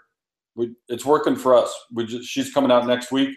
We do this thing called Race for a Soldier down in Gig Harbor because we lost my nephew, Kyle Farr. He had PTSD and got out of the VA hospital and he ended up dying a day later. He went out drinking with his buddies and that did not mix with what they had been giving him. And my sister Leslie started this foundation called they, they changed PTSD to Permission to Start Dreaming, and all the money goes to really good organizations. There's one I love up in Mount Vernon called Growing Veterans, and these guys they basically farm together. That's their whole thing, and then they're talking it out and you know giving each other support. There's another one with horses, and there's dogs, and there's mountain climbing, and all these healthy pursuits. So you got till Monday to register. By the way, if you are a runner or a walker or just want to come out and support it, it's near Canterwood, uh, the neighborhood in Gig Harbor, the YMCA. You just go to raceforasoldier.org. Raceforasoldier.org. Uh huh. And Awesome. race for a soldier is just one big word. Yeah.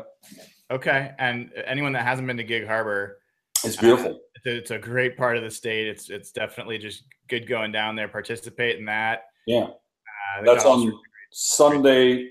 I'm sorry to interrupt. That's Sunday, the 24th is the race. So that's two weeks from two days ago. The Seahawks are big supporters. They've they've been behind it since day one. And there's a coffee company down in Sumner. They're going to make coffee that's going to have the label of Race for a Soldier on it. And we're trying to just raise more money. The, the ultimate goal is to have sort of like a refuge that soldiers coming back can go and you know like stay for i'm not sure the, the timetables how it all works out but basically just have a place where they can get away from everything and kind of reacclimate to coming back and being a civilian again. There, there's a really good model for it back east and uh, we're trying to copy that. But for now we just put money into good organizations that are doing good things for our returning vets.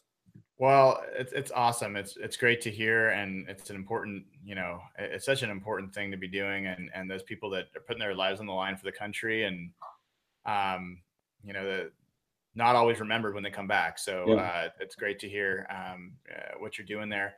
Even I though the question was, how did I get from Star Lake to ESPN? That's where that's I remember what that's where we started. That's where we started. I'd love Okay. to hear the answer to that. I when went to.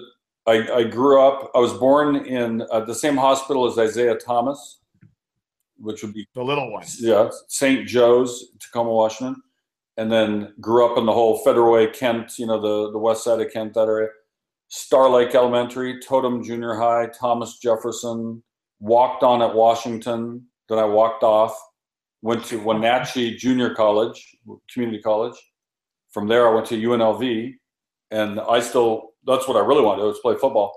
Um, but I was just like second string at UNLV. I played a little bit here and there, Position. quarterback. Okay. I'm playing in the Pearl Jam game this Saturday, which is at CenturyLink. Mike McCready, who has uh, suffers from Crohn's, they're doing this Crohn's colitis benefit, and all the money goes to help and research there. And it's across the country, actually. This is like I think the fifth year we've done it, but we literally play flag football crossways at CenturyLink. It's a pretty good gig. Huh. So people can come out and, and see him. Jeff Ament, the bassist, he's playing as well. Uh, but it's a it's a great event and it's very competitive. Never play basketball with Jeff Ament, by the way. He's good. I've He- I've been on the he court with him. He's vicious out there. He and Yeah, I played a bit. He's solid. Anyway, Yeah. my coach talked the Seahawks into looking at me. They said, if you like the guy who played ahead of me, this guy named Sam King turned the Seahawks down to go to Canada. And um, so Tony Knap, my coach, Dick Mansperger was the old player personnel director. Jerry Rhome was the quarterback's coach. Patera is the head coach. This is way back, 82. So I went out and threw. And the day I went to throw, Steve Largent happened to be in the building.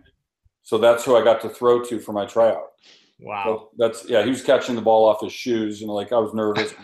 but the report was that I wasn't terrible, and that was enough to sign a thirty thousand dollar rookie contract, which I found out is more than Dave Krieg got. He told me his was twenty five. So I, I, you know, obviously savvy I bet you had bigger hands than Dave Krieg. That's right. And Dave was there. Jim Zorn was the starter at the time. Sam Adkins was there. There was a kid named Grayson Rogers out of Pacific. Can't remember the other names, but I get to Cheney after working out in Kirkland, the old Kirkland, the one that's now Carillon Point, uh, the hotel there. Um, and I failed the physical on the very first day for my ruined ankle, which I broke my junior year at Oregon. So then for a couple years, I tried, I still wanted to play like I wanted to go to Canada or USFL, you know, whoever the hell would have me. And in the meantime, I had a job at KSTW. I got a job like a week later after getting cut. And my first job was to be the green sheet ripper. Like this is so old fashioned, it wasn't even a computer, it was a typewriter, like a literal typewriter. Some were electric. And you had five way carbon paper. And Jesse Jones, who now works for KIRO, right? He was my intern or our intern. And he would tape together all the scripts to the show, this half hour news and they'd kind of go like on a conveyor belt. That was the teleprompter. That's how it worked back in the day. Um, and I, but I wanted to do news. Actually, I was I was trying to be like Middle East correspondent or do documentaries or whatever. Interesting. But one day they were like, "You played football. We're gonna have you do sports now." And even though I really didn't want to, I was I was more inclined to do news. And I started doing the weekend sports. Did that for a couple few years. I sent a tape of do you remember the Joe Montana to John Taylor touchdown to beat the Bengals in the Super Bowl, 1989? Yes, I The do. one, the one where Joe Montana says, "There's John Candy in the huddle." Um, so that was particularly decent show, I should say. Sent it to this guy at ESPN. He said, "Send me another tape to see if that wasn't a fluke." Send him another tape, whatever I sent, and I go back to get interviewed, but they're asking me questions like, "How do you think the White Sox middle relief will stack up?" To, I was like, "I'm I'm just now lying. I'm making up." No, I mean it, they'll set it up for the closer, the middle guy. You know, just, I don't know what I'm talking about. And worse than that, the draft was held. Like I flew all day on Sunday. The draft was Sunday, the NFL draft. First question: How the Seahawks do? Is like I barely knew one guy they took, much less the whole thing, because I'd flown the whole day, went straight to bed, got up early, had the interview. You know, there was no internet. You know, you needed a wire, a wire machine to find out any news. Anyway, so I, I did not get hired. Went back to Channel 11, worked there a little while longer. For some reason, I quit on like one day's notice. It was kind of impetuous. Um, that's who's calling. You guys are calling. Um, So I'll turn that down. Sorry. So my next job was assembling garbage cans because back in college I was a garbage man. What? No, this is a true story. In college, I had, the, I had the greatest summer job ever. I was a garbage man. West Seattle was my favorite route, Alki Point. Um, they'd clean garbage. They just had these neat garbage cans out there. that doesn't surprise me. So I called the garbage man guy, Steve Caputo, and said, "Hey, like you know, I just quit my job. You know, I got to pay my Honda bill. I got insurance." And they were down to one man crews. They didn't have the guy holding on the back of the truck like back in my day, the swamper they called him. Like the industry had passed me by during these intervening years. So he said, "What I do have is some cans. We need cans to be made. I need you to put lids on them and wheels on them." And I'm like, not only am I bad at technology, I'm not very mechanical either. And the only thing I do is write and throw things. I really have no other no other skills. Um, so I made these garbage cans in the Kent uh, rain of this is 1989-90. I remember listening to the Byner fumble game in the rain Uh huh. the famous play near the goal line, going to the left, I believe. Um, then I ran out of cans. Like literally, like I ran, I built myself out of a job. I was, you know, out there, Mr. Hustle, but I didn't realize once the cans were built, they had no use for me. So I got a job two days later at a telemarketing place. I was I was selling prepaid legal insurance. If God forbid there be a need for you to have an attorney, we'll we'll have an attorney at your disposal in your region. Uh, Would Kind you of mind spending the next hour telling us more about that particular job? Because Oh, anything you want. You asked for the whole story. Do you want, to- want the whole story. That that Yeah. what that one though. I mean, that sounds like a job you could talk about for a while. the, the great part about it was while I was doing that job, Jesse Jones leaves a message. Uh, he still works at Channel 11 at the time. He leaves me a message that I won't say what he said for this. This is a PG show, I'm sure. He's, like Al something Jaffe just called. They're trying to find you. Like they didn't have my number anymore because I'd moved. I didn't think I had a chance to get there at this point. I, I'm making garbage cans. Why in the hell is ESPN going to call me? Now I'm selling prepaid legal insurance. No offense. It's actually a thriving business, so we shouldn't even make fun of it. Um, and so I go back for another interview. And again, it's better this time. They do a little tryout. I did okay, but they still don't want to hire me. Like, all right, what we're going to do is commission you to do the Goodwill games. Remember in 1990, hmm they were held in Seattle here. Bob Walsh, who passed away, um, put it together. Now I have a new job. I'm now selling long distance for MCI. Remember MCI?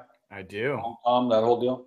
Yeah. Um, so I'm selling long distance to companies, calling up and trying to get them to switch from AT and T or Sprint or whatever they had. And I go back, get the interview, and now I'm doing the Goodwill games, which was really fun. It was like, you know, amazing. Carl Lewis and Leroy Burrell and all that stuff was happening out here. Matt Biondi in the 50 meter swim, and these were kind of like straighter stories. It wasn't like I like the football stories I did for a while.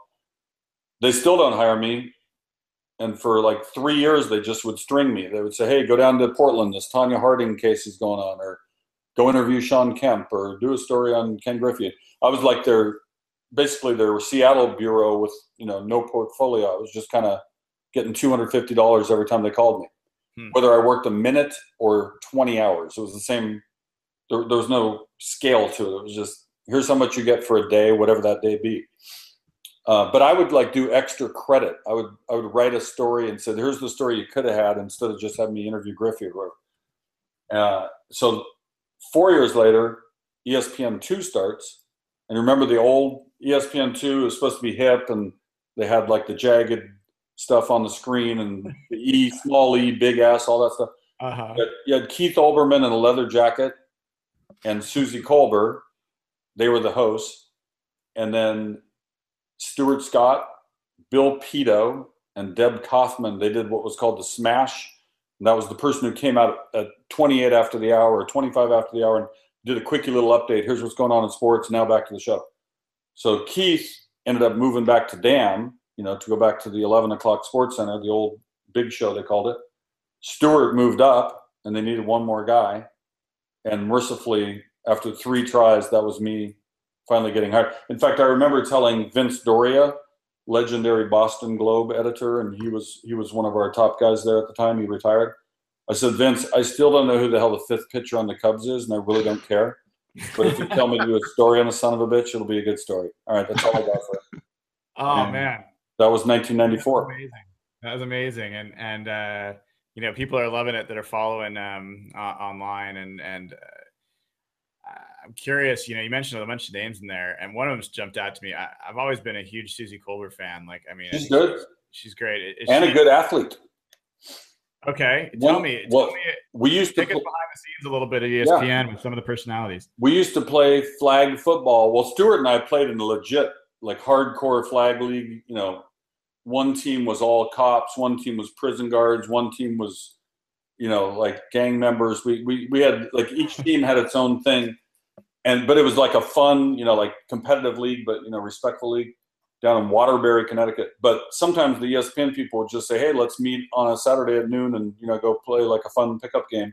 Susie'd be out there, and one day I just showed up and it started raining, and for some reason nobody showed up. They all they all wimped out because of a little bit of rain, except for Suzy Kolber and me. We ended up like playing catch for 40 minutes and called it a day. But no, she's a good one, and she's doing still doing great work doing the NFL stuff. I just saw her last night on TV. Um, obviously, we missed Stuart greatly. He he he and I kind of broke in at the same time. He was a little ahead of me.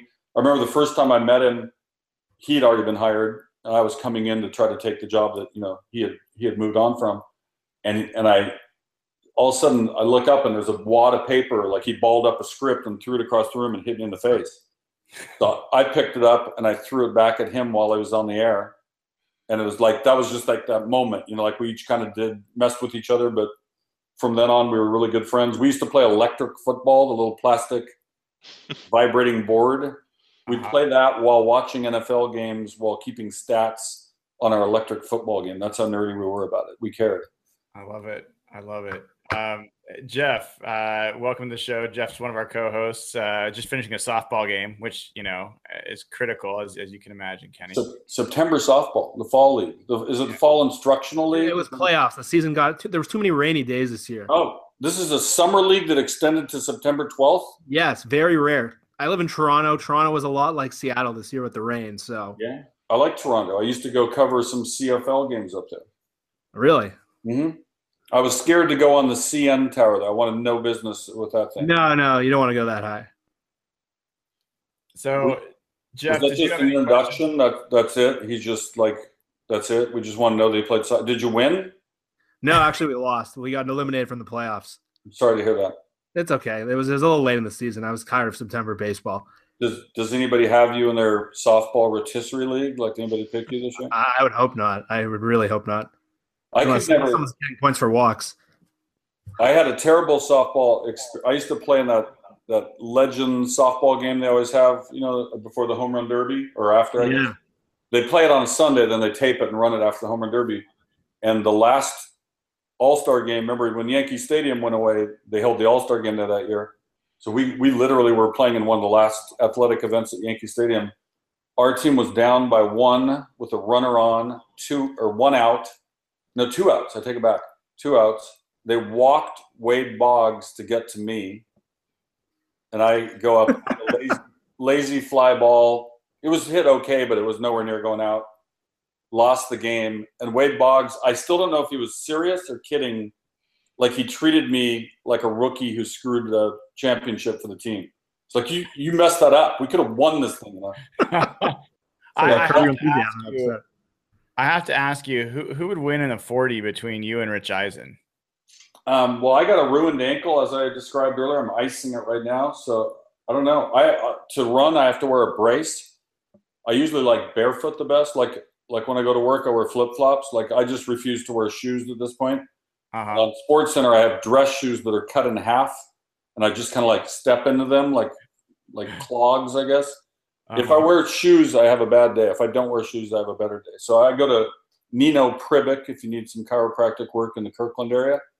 He he Wow. basically he saved my life. My I went I went in four years ago, I think it was five years ago, and I went to one doctor who was going to fuse it, one doctor who was going to replace it, and the third one was going to cut it off.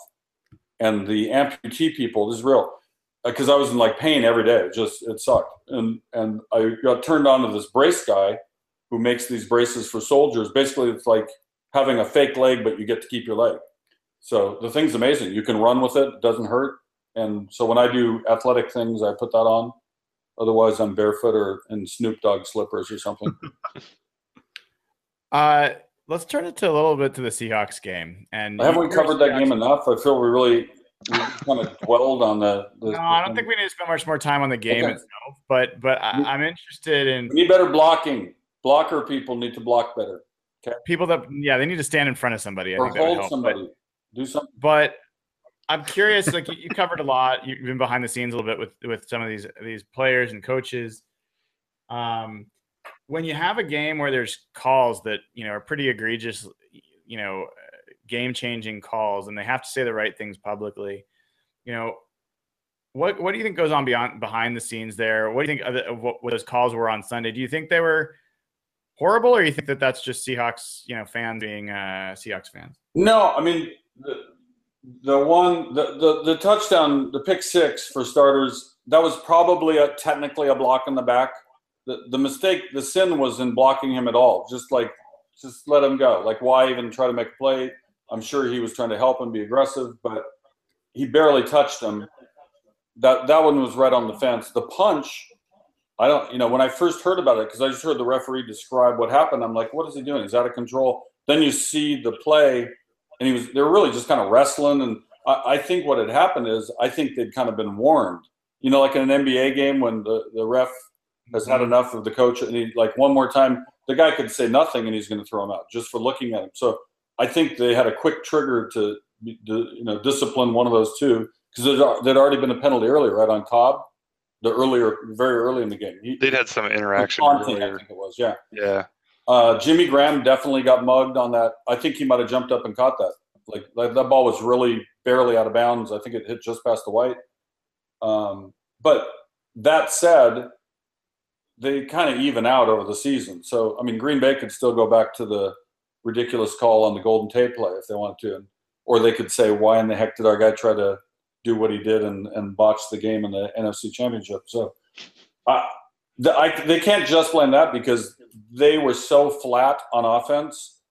Their defense was amazing, like you know, zero zero three three. Like you know, it was just they were giving up nothing. Aaron was frustrated, but if you give Aaron Rodgers enough reps out there, eventually he's going to beat you. And that's what he did. I mean, some of the, like one of his best throws, if you remember, was incomplete to his left side.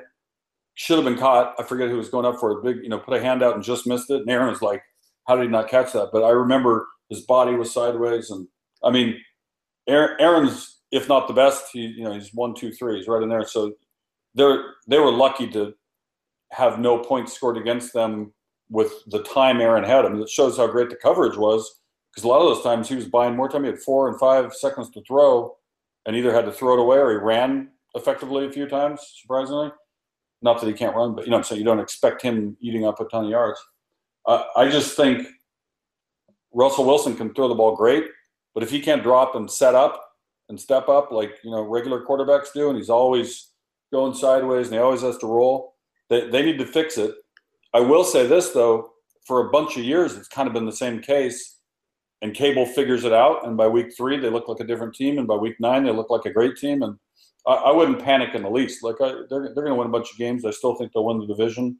I think New England will still win 13 games or something like just because they had one bad game. Everybody freaks out about week one and week two.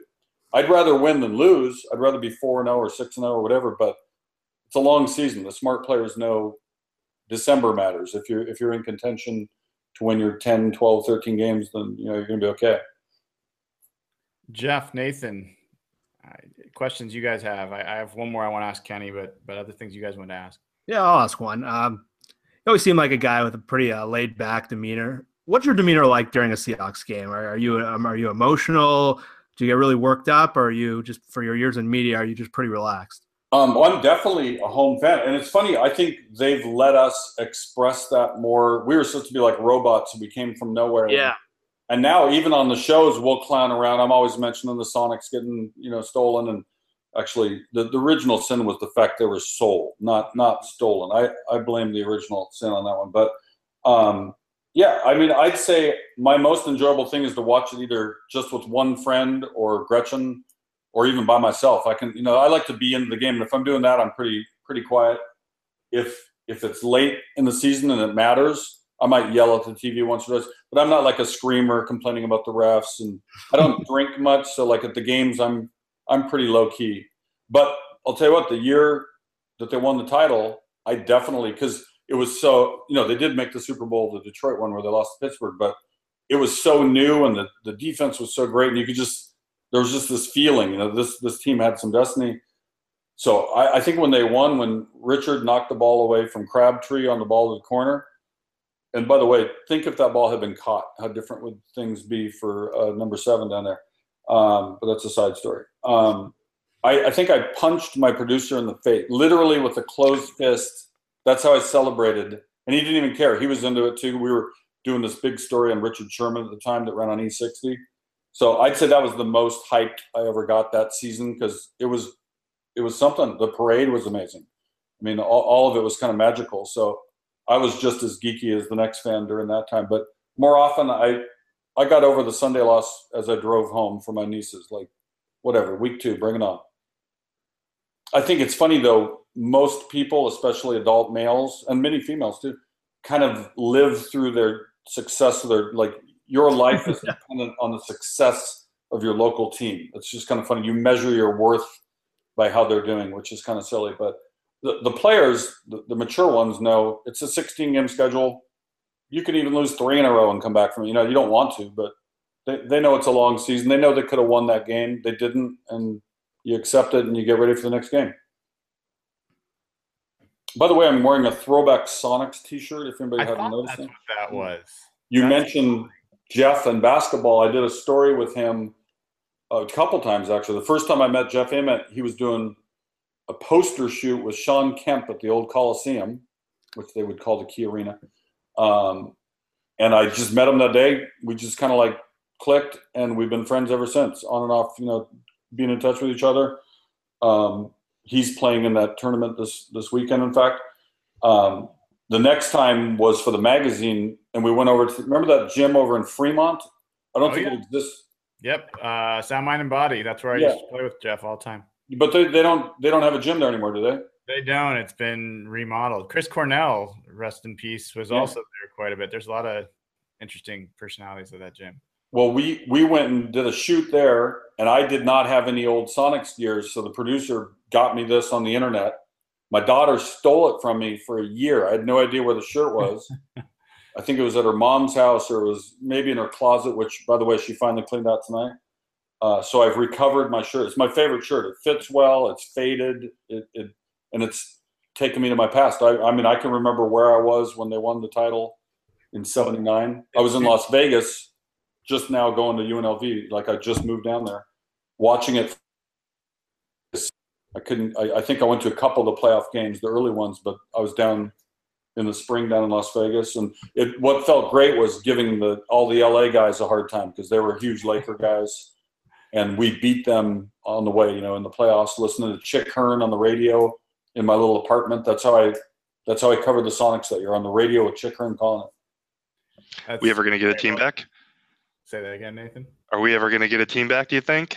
I'm. I'm not all that hopeful. No, me neither. I mean, are we going to take some retread that fails in another city? Are they going to really do an expansion anytime soon? I don't know. I I miss them, but I don't languish about. I like. I just root for Kevin Durant wherever he is. That's all I got left. Russell Westbrook, I guess you could say that because we drafted him. He never played for us, but he drafted that spring or that June, and then they took off. I mean, I'm so old. I was here to lose the Seattle Pilots. I used to go to the Seattle Pilots, who not all our listeners know are now the Milwaukee Brewers, but Yeah. they had one season, 1969. Took I think last place. Tommy Harper led the American League in stolen bases. That's a good fact. And Jim Bouton wrote the famous book Ball Four, a lot based on that season in Seattle. Tommy Davis, the great National League hitter for the Dodgers, he was a pilot for a while, and they traded him for some reason. Um, but then they went to spring training, and the finances were falling apart. And the story goes that the equipment vans drove to northern Arizona, and they were going to get a phone call at a phone booth or call in, either drive to Milwaukee or drive back to Seattle, and they became Bud Seligs and went to, to become the Milwaukee Brewers. Well, the the shirt suits you well, and I, I saw one of the things. You, I'm sure you got a bunch of memorabilia, and I saw watching on Twitter a while back when the hurricane happened down in Texas. You started auctioning stuff off. Um, you know, how, how did that all end up? How did it go? Well, I wanted to help in some way, like I think all of us have. You know, even if you're given five bucks, whatever you're doing is more than they have. And, and I think, I mean, it's going to take billions of dollars from the federal government to do the the big, you know, the big doings. But the regular people, you know, giving money to a food bank or United Way or you know a church, like whatever it is that you think is going to help those communities. So I threw out an idea that didn't exactly get off the ground, other than a few of us did it kind of on our own. I just on Twitter said, "Hey, I'm going to auction such and such. Who wants to bid on it? Let's do the bidding over the next ten hours or whatever you know, whatever rule I set up." And we had some really good people. This guy in Las Vegas bid on everything almost like a hype man. Like he was just throwing out bids to get the, the bid to come up. He ended up he ended up on the second auction getting a Jerry Rice signed football. There was a Marshawn Lynch, the Beast Quake, you know, the earthquake he caused on the run against New Orleans in the improbable. They were what seven and nine that year, and they beat New Orleans.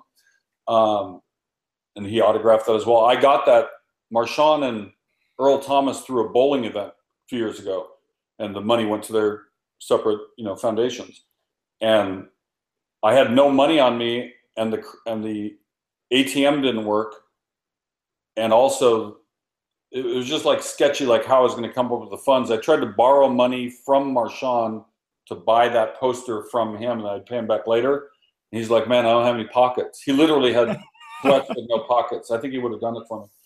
But I, I finally they got their little, you know, those little cube things, whatever they're called, you know, for the credit cards um, they got that to work, so I was able to buy it that day, and then in turn we helped somebody else with it. The other one, sadly, I had a Pearl Jam set list, and there were no like people either didn't get what I was talking about. It was from the Seattle show like four years ago, three years ago, uh-huh. and a security guard gave it to me, and I didn't know what he was giving me. He said, "Put this in your pocket." He like basically stole the the thing from Eddie apparently. Um, but whatever, their their concert was done. What they need a piece of paper for? So this is a good story going back to the race for a soldier thing. One of the guys who spoke at one of our events, named Frank Hill, tells the story. And you know how many veterans were losing, you know, to suicide. He was at the end, like he literally, you know, it was he was having his moment, and he played. I don't know the name of the song, but he played a Pearl Jam song that he claimed saved his life. So I sent him that set list just to kind of commemorate it all and then made a copy and it's up there. I kept it. I bid 400 bucks and I'm, I'm keeping my own set list. And the other one was the helmet from the catch, you know, the famous Dwight Clark catch from Joe Montana against Dallas. Oh, yeah. And so there was this helmet that they had at their auction. Joe drew the play on the helmet and they both signed it. So those were pretty worthy auction items. Hopefully other people are doing inventive things to to raise some money because now we need to help the Caribbean and, and Florida as well. Yeah, definitely a lot of a lot of stuff going on. And um, Kenny, it's been amazing having you on. Um, I really appreciate you uh, jumping through all the technical hurdles, and hopefully you remember your password when you, you oh, it's a, it's well. a pretty solid password. Um, okay. Why is there a time limit? Isn't this the internet? Like, no, we're happy matter? to keep going. I, I, I, uh, I, we can, we can go forever, man. Sure. We're, we're, we're going until nine. We're about to start talking about the 49ers game, but do you have other people you need to talk to? Are you bringing in no, King or something? Absolutely like, not. Absolutely not. Just, what uh, about, what about the weird questions from the internet people that you know could be anything? We'll do that. Except, All right, got that. We got them coming up right now. Don't ask about the White Sox middle relief. I don't care. let's let's give uh, Jeff and Nathan a shot while I uh, check for people what questions they have. Unless this interview sucks and you guys want to do something else, I wouldn't be offended. I could do other things. Well, let's keep going. Kenny, you uh, you mentioned that early on you wanted to do just more straight news, and you seem like you're pretty you're involved in a lot of organizations, and uh, you know you, you care about a lot of this, a lot of what's going on. Is sports what you want to keep doing? Are you looking? Have you thought about going out and getting more of just a regular news anchor type job? No, if I could do anything, it'd be more at this point more like I mean I wouldn't mind trying to do a documentary. I have actually one that I'm in the very early stages of working on and because of my schedule where when i'm home i'm off you know i have my daughter she drives now like what am i doing except handing her $20 bills occasionally like you know i have little to do here other than work out and repair from my trip and do you know Today I had to get license tabs and an oil change. All right, that was my day, uh, among other things. But I'm always kind of like got my hand in other things like commercial deals and pitching ideas and whatnot. But I'd like to do that or a buddy movie with Aubrey Plaza. You know, that would be fine. Sure. She was at our wedding. She she Yeah. and Allison were in my show. Remember we did that show called Main Street that was on Yeah. ESPN.com for a while. And I swear I feel like I made all their careers. They all went and did big things. I'm still at ESPN. The Aubrey Plaza, who from Parks and Recreation, Alison Becker, a lot of commercials and movies and parks. Uh, Jon Glaser, who's done a bunch of big things at Adult Swim. Ben Schwartz, who with Don Cheadle does House of Lies. Uh, Mulaney, he's doing some big damn thing on Broadway, right? Uh, who else? Uh, uh, I'll, I'll think of one more guy. Lenny Jacobson, he's done a few things. So it's funny, all these people, we kind of caught them at the right time where it was clear they were very talented and they were going to go do something else. But we got lucky and they all got to be in our show, or we got to be in the show with them. And then when they killed that show, for reasons still unknown, um, I pitched an idea to do a takeoff on Wide World of Sports, the old show that we all grew up with, or at least my age did. We just called it Wider World of Sports. We added an R to the first word. We thought that would be enough. And so for like three years, I got to travel around the world and do these insane stories. You know, we did elephant polo and we did uh, bungee jumping in New Zealand and a horse race called the Palio in Italy. If you look up my name and Palio, P A L I O. Uh, what else we do? We did uh, Highland Games in Scotland, Hornussen in Switzerland. I I, volcano, I went to a volcano in Nicaragua and surfed down it. Not really surfed. I sat on a piece of plastic, but it felt like surfing. You slid it down a volcano. It was amazing. And oh, another crazy one was in New Mexico near Albuquerque.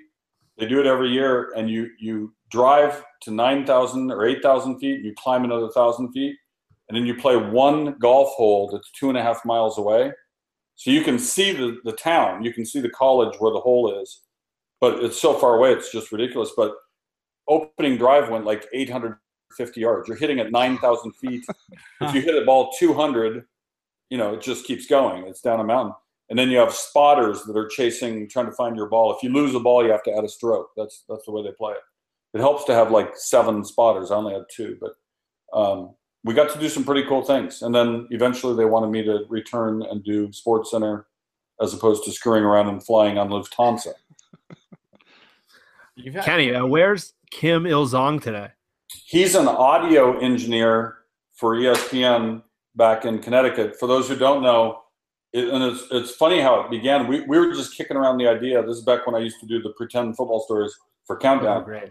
And one night he was the audio guy, you know, in the in the studio, and I was like, Max, his real name's Max Kim. Do, do you you ever been to Seattle? He's like, No, I have not. You know, I said, Would you want to go to Seattle? Said, Of course I would. You know, he, his English isn't all the way there yet, so so that kind of became a factor in our stories. It was just funny the miscommunications, not making fun of him, but having fun with him.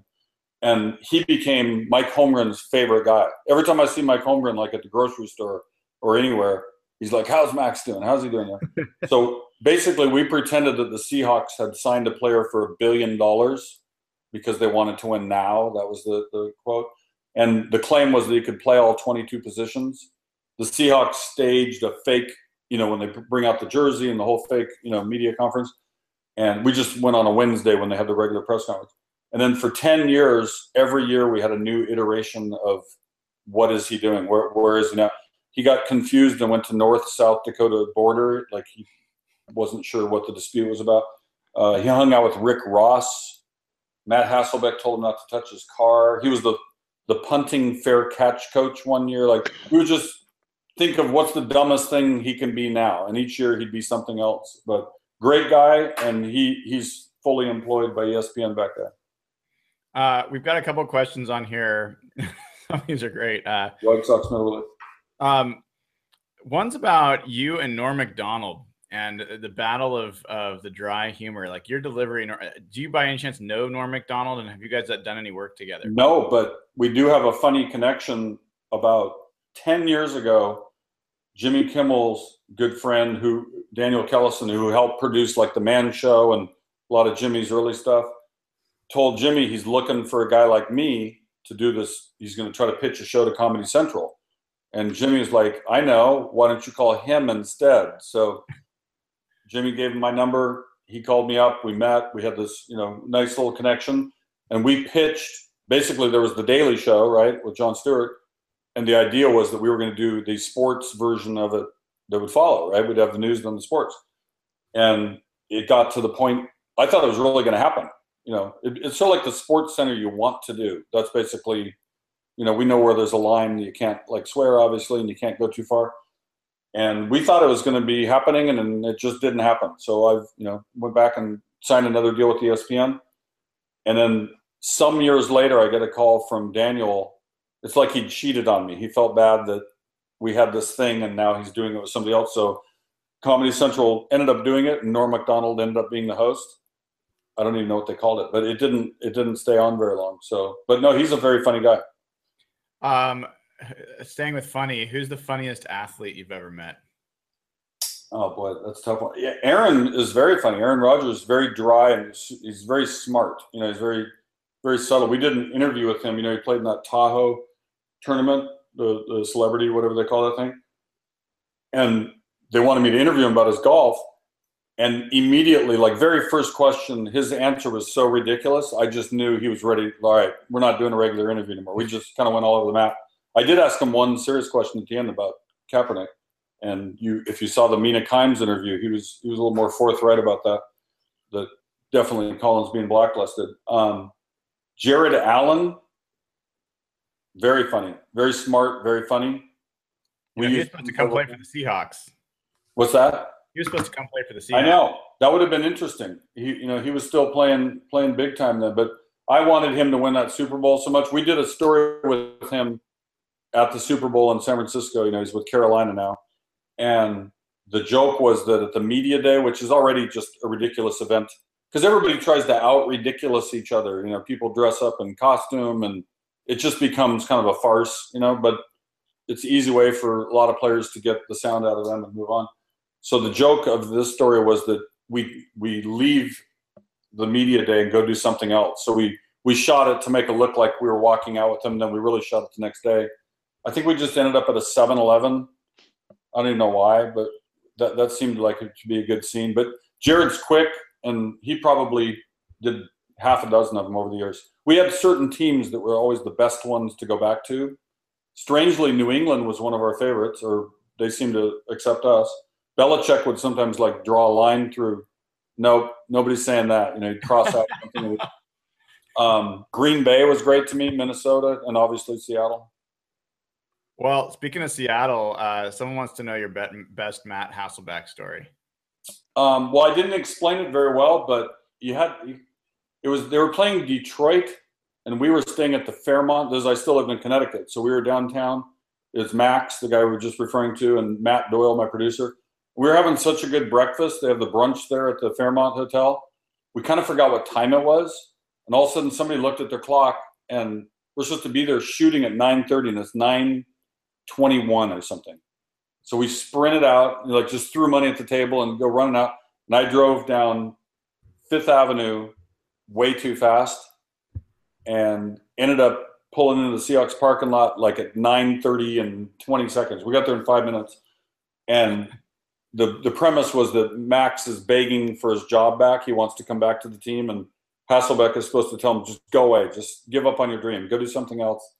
And in the moment, Max kind of put his hand on on Matt's car, his real car, and Matt was just, "Don't touch my car, please." If you look it up, it'll be funnier then. Um, in that story, we pretended he walked across America to get into yacht sales in Miami right before the 2008 recession so, and then he ends up being a highlight player for a while, and then he meets Rick Ross. I, I think that was the chronology. um, so that there's some there's some actual. Uh, oh well, here's a good one. Um, well, what do you think of Richard Sherman? What's your I take? like him. Yeah, what's your take of Richard Sherman? I'm a fan. He's you know, great player. Um, I thought I, I don't know the truth of this, but I almost think Muhammad Ali is one of his idols.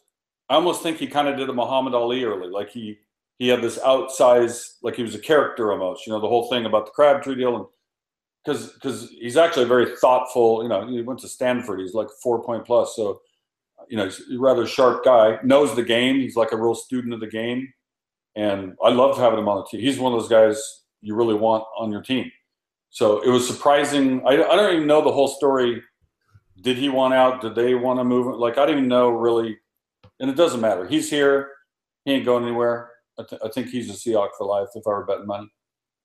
Um, another one. Uh, this is this is mine, honestly, but uh, like my experience, and I'm curious much more about yours, has been uh, the athletes, the pro athletes, are in general pretty humble and easy to talk to and down to earth. It actually ends up being a lot of the folks um, around the athletes, the media, and others that end up having a little bit of an ego. Um, I'm curious if that's just my experience, or you know, you've found the players to be pretty down to earth in general. Yeah, I would agree with that. I mean, you know, in any pool of people, whether they work at Boeing or they're Seahawks or whoever, they, you're going to have your great ones and your less great know, there's going to be some guys based on his background or whatever. But in yeah, football especially. I mean, most of these guys, you know, went to college for four years and they had to work pretty hard just to get in that position, and it's so competitive. Like like that last cut when they when what's that number? You know, 890 more guys get cut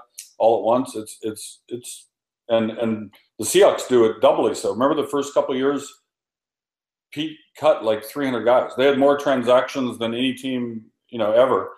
So and and so he means it. And and it was funny because remember when they signed Flynn because he had that six touchdown game, he gets like a zillion dollars. And he, he could throw the ball, but it was off kind of wow, he looks really good and he's not getting a chance. Let's take him. But I remember then they drafted Russell Wilson, and I didn't know all that much about him, you know, because he played baseball and he went to a couple colleges. So it, it was strange to hear Pete say, "The job's open. This Russell Wilson guy might," and I thought he was just saying that, you know, for for the public consumption. Like Flynn obviously is going to be the guy, and then next thing you know, he takes over. But I mean, that just kind of shows to the heart of how competitive it is that nothing is secure unless you're Tom Brady or Aaron Rodgers or Drew Brees or So, Philip Rivers, maybe Philip Rivers what's your or uh, Ben Roethlisberger. He's nobody's beating him. On. Oh, you know what? I, I would ask a question. I, Yeah. I was really happy for Marshawn, and I thought it was kind of cool. I mean, there's probably some people out there that don't agree, but I'd say high percentage of Seahawks fans are very happy for him. He gave us great years of service, played hurt, played, you know, fought through stuff. Did did a, he was just an instrumental figure, you know, in the success they had. And for him to get to go back and finish, you know, where he grew up, and it's just cool to see. I think Oakland is going to be the AFC team. I think The, the good one seed in the AFC. Yeah, and and also how misunderstood Marshawn just didn't like convention. He didn't like to. Let's talk about third and two, and let's talk about how our, we came out firing in the second half. You know all those generic, you know, cliche things. He just he just wants to play and go hang out with his friends. Like he, he just didn't want to bother with all, you know, the ceremony of it all. So for some reason, then that made him a bad guy, or people called him a thug. You know, because he had cornrows or something. I mean, all of it was just so preposterous because he's actually like a very charming, funny guy. You know, he he can have that that fake mean stare that's just to drive predators away. You know, it's not really like he's a bad guy. I I did his charity auction in Seattle um, a couple few years ago to Edgewater. He, and he was up on the mic for like 20 minutes. We had to like wrestle it, like the show was going too long. Like Marshawn, we're good. So if he has something to talk about, he, he can speak about it for quite a while. But he, he just wasn't about doing the regular thing where you got to go talk about third down efficiency or whatever the hell they want. Well, now you've now you've done it because you brought up Marshawn and and down efficiency. People want to know if you would have run it from the one yard line. Um, I would have faked it and rolled to the short side, and either Russell goes in or lobs it, and now, now it's third down if you miss. So I, ne- I wouldn't necessarily have given it to him.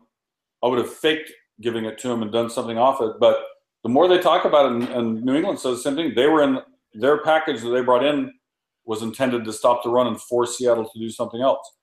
So unfortunately, you know, it turned out the way it did. But there were so many flaws in the play that was called. I didn't have a problem with the call.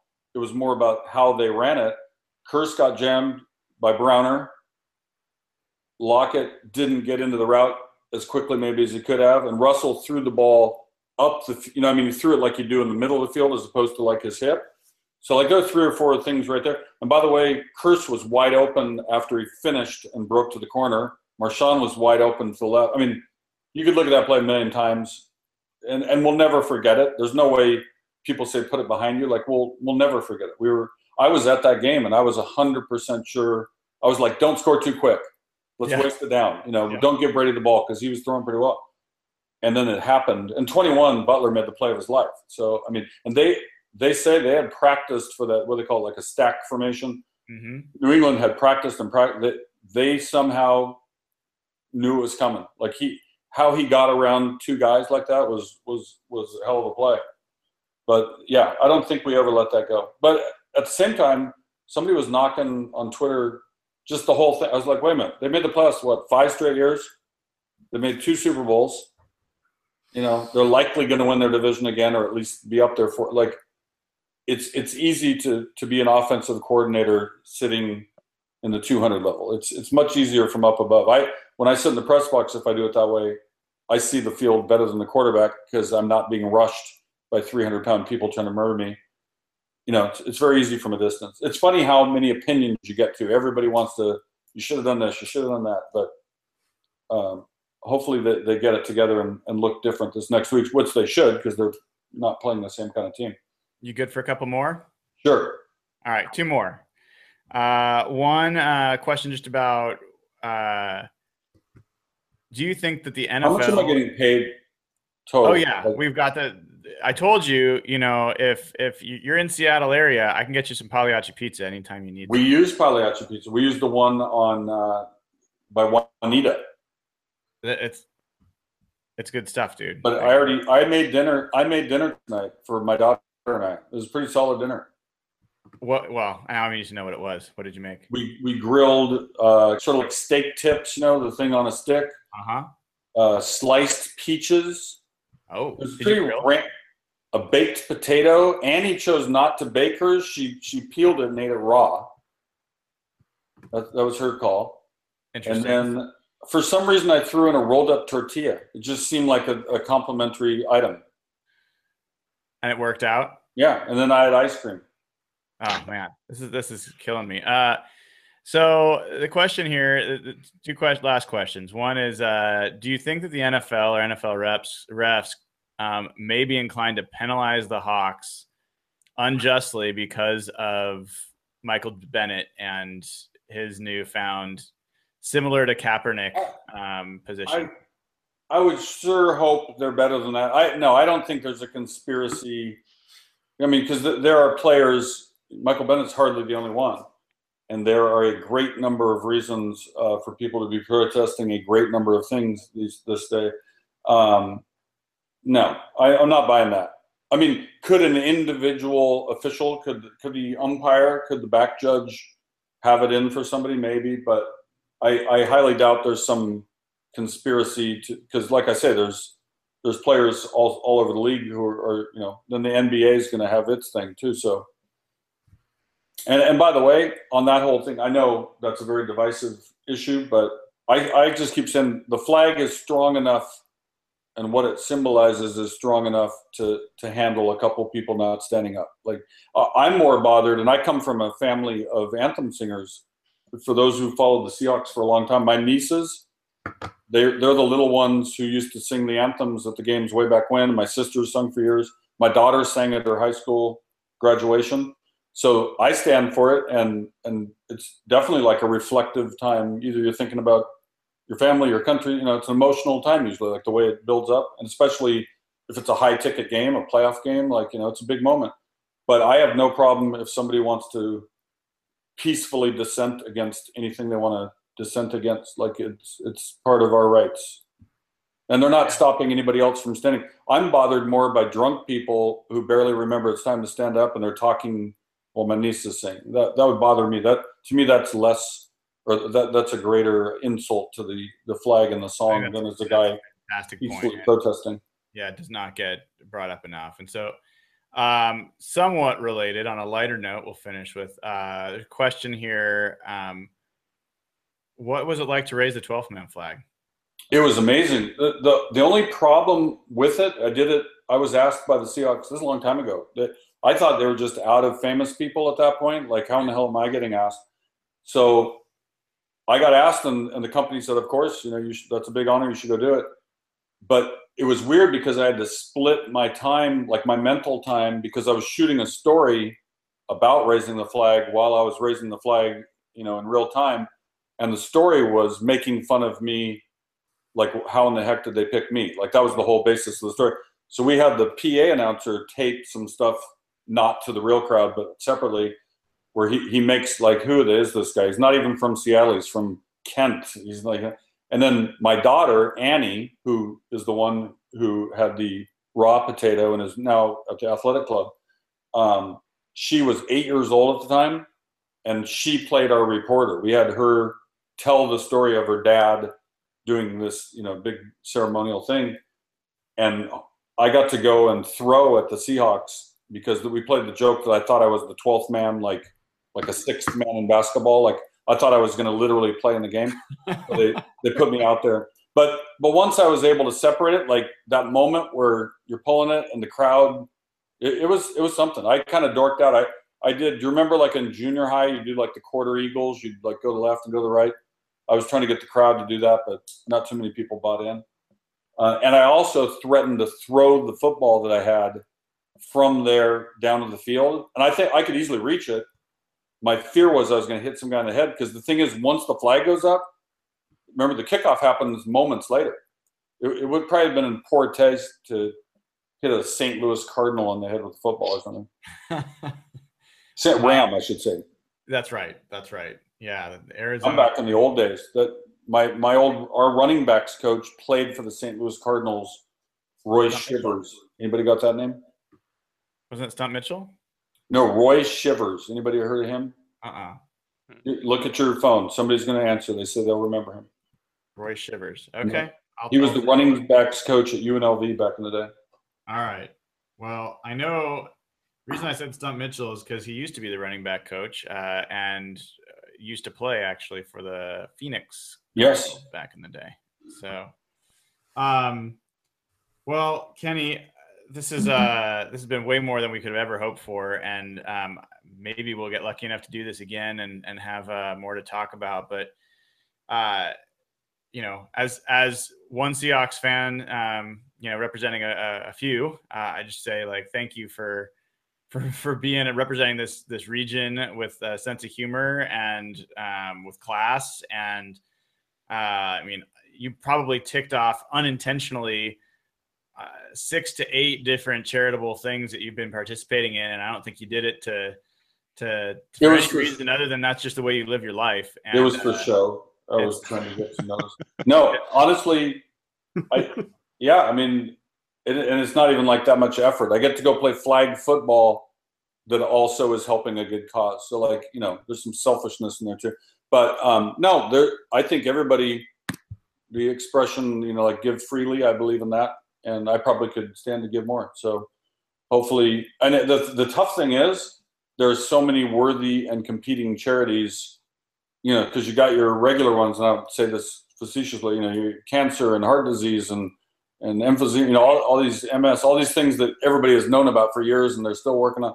But then you have the the things that just come up. You know, we couldn't have predicted, you know, these these catastrophes that immediate need is is there, and then you also have the ones that just mean something to you or your family. Like obviously losing my nephew, we'll we'll do that thing for the rest of our lives, I assume.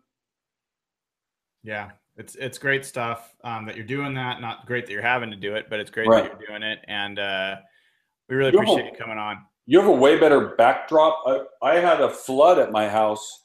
The dishwasher flooded the house while I was out of town. Was this tortilla re- related? Or? No, this is before uh, faulty dishwasher.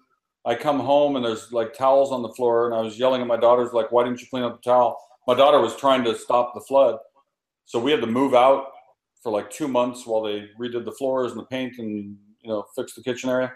So the, the, the walls are kind of bare. I will show you one thing in closing.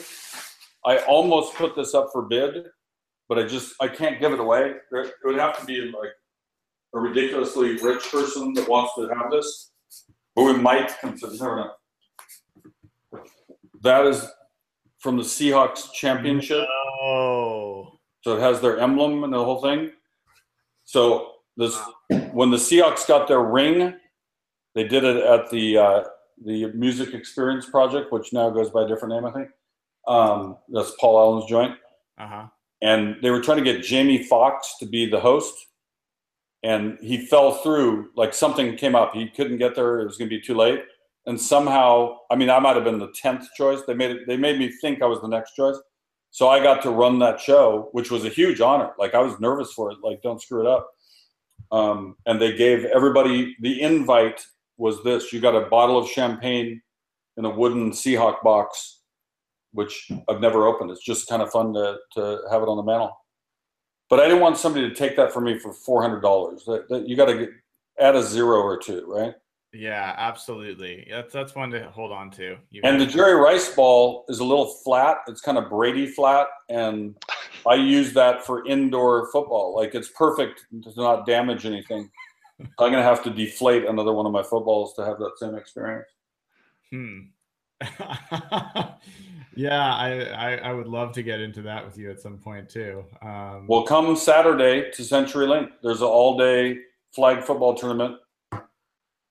Those of you who want to support the uh, Crohn's Foundation and/or just come out and hang out. you got that on this weekend, and then Saturday. on the 25th, you've got the, the 24th. Harbor uh, event as well. What was the the website for that again? It's Race for a Soldier. If you go to Twitter, just put in at Race for a Soldier. Okay, That's the easiest way to do it. That one's on the 24th, not the 25th. awesome, awesome. Registration closes Monday. Okay, you heard it here, folks. You And guys uh, want to run? Why don't you guys challenge each other to run a half marathon right now? I think you can do it. a half marathon Or Holy five crap. or 5K. You don't have to. You can do 5K otherwise. All right, I got a 5K this weekend. I'll I'll, I'll think about it. All right.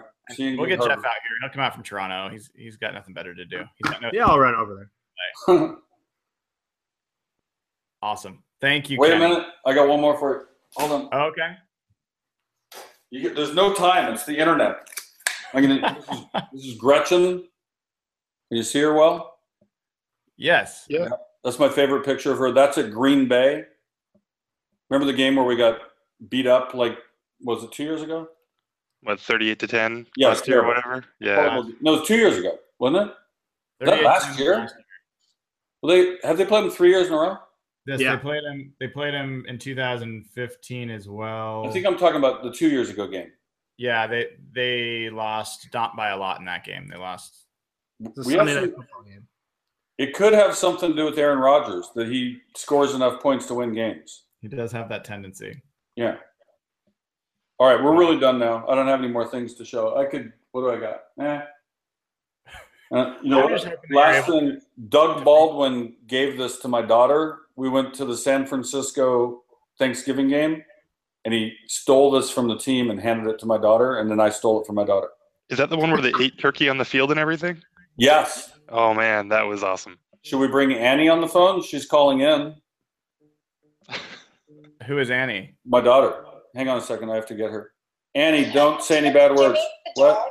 What? Do you know Jimmy at the dog? Because there's this dog that's kind of like in between our garage and Jimmy's garage. Is It's it? a taller. I just don't know whose it is. And, I don't. I'll, and co- I'll come up. There's a stray dog that she's rescuing. there's not a stray. It has a collar and stuff. I don't know whose it is. Is it kind of reddish? It's like brown and white spots. Okay. We're gonna go rescue a dog now. Good luck. It's, Good like, time. it's like eating the bush. I don't really know what to The dog is eating the bush. Yeah, All that makes perfect sense. Why Thanks wouldn't it for be doing that? See All you right. next time. I'm Thank you, shutting my computer off. We're done. All right. Take care. Wow. That was awesome. CJ Tumbarello, uh, folks, grabbed us Kenny Mayne. What a uh, amazing, amazing guest that was. Uh, what did you guys think? That guy can uh, Spin a yarn. Yeah, between Mike Garafolo and Nagler last week, I didn't know if we'd be able to top those guys, but Kenny was freaking awesome. I didn't get to hear Awesome. Natalie's, but Kenny was that was that was a great guest, man. Yeah, and and Natalie was great earlier. Uh, we didn't get as much time to talk about the game, which maybe is a good thing. This is a good transition week to say forget it. And I don't know that many people want to think that much more about the 49ers either. Like I think the, the story there is win the goddamn game. Um, excuse my my French. Like that that's one that uh they just gotta win. And um hopefully people enjoy just hearing about a pretty amazing life that someone in Northwest led. And honestly, another one in Natalie who's had a pretty amazing path herself, and she's in the middle of her journey. So, um, Mina Kimes, another person rising star we've had, Danny Kelly. So, um, a lot of really amazing people we've been able to get on the show, and uh, I have every reason to believe we're going to get more. So, um, uh, I think folks hopefully will click subscribe if you haven't already. Um, in the future, there'll be a chance for people to join on uh, on the show it, itself and potentially ask some of the questions themselves uh, if they want to go to patreon.com slash hawkblogger. Um, and guys, we'll have to figure out next week. I'll be traveling. We'll figure out how to make that work. Um, but uh, any thoughts you want to, parting thoughts you want to leave about the upcoming game before we sign off? Um, please block the defensive line this week. San Francisco, their team is a lot like Seattle in the first year of the Pete Carroll era, but those guys got a pretty nasty front. And if they block those guys at all, this could be a blowout. Seattle's gonna- probably going to be pretty angry about this game and coming home. And Nathan, keep tweeting out those videos. Those are awesome, man. They're kind of awesome, depending on what I'm tweeting. If it's if it's Quill, it's awesome. If it's a Fetty, maybe not. I love the videos though. They're great. yeah. Nathan, closing thoughts? Yeah, I mean, I'm excited for this game. It uh, hopefully they'll they'll thump them. Uh, this defense can maybe get some turnovers, you know, against a bad quarterback, and there's some. Hopefully, we'll get some context that you know losing by a touchdown in Lambeau and holding Green, uh, Aaron Rodgers to 17. It's it's still a good team, and they should come out and uh, should be a lot of fun this weekend. I don't, Agreed. I don't think Sheldon Richardson has ever played at CenturyLink Field. The Jets played them in 2012. Yeah, after the next year. So him with that crowd noise, that's going to be a lot of fun.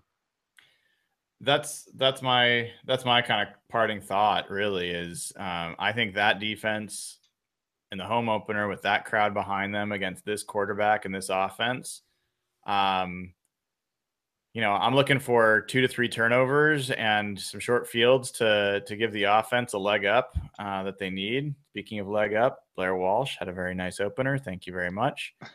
Uh, and man, let's win this. Let's win this comfortably because uh,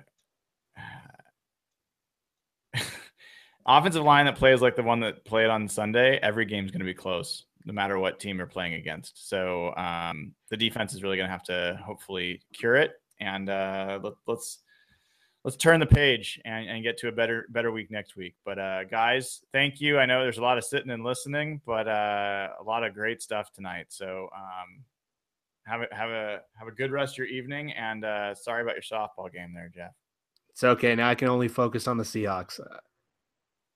As it should be as Yeah. it should be all right thank you everybody. Signing off. This is real hawk talk.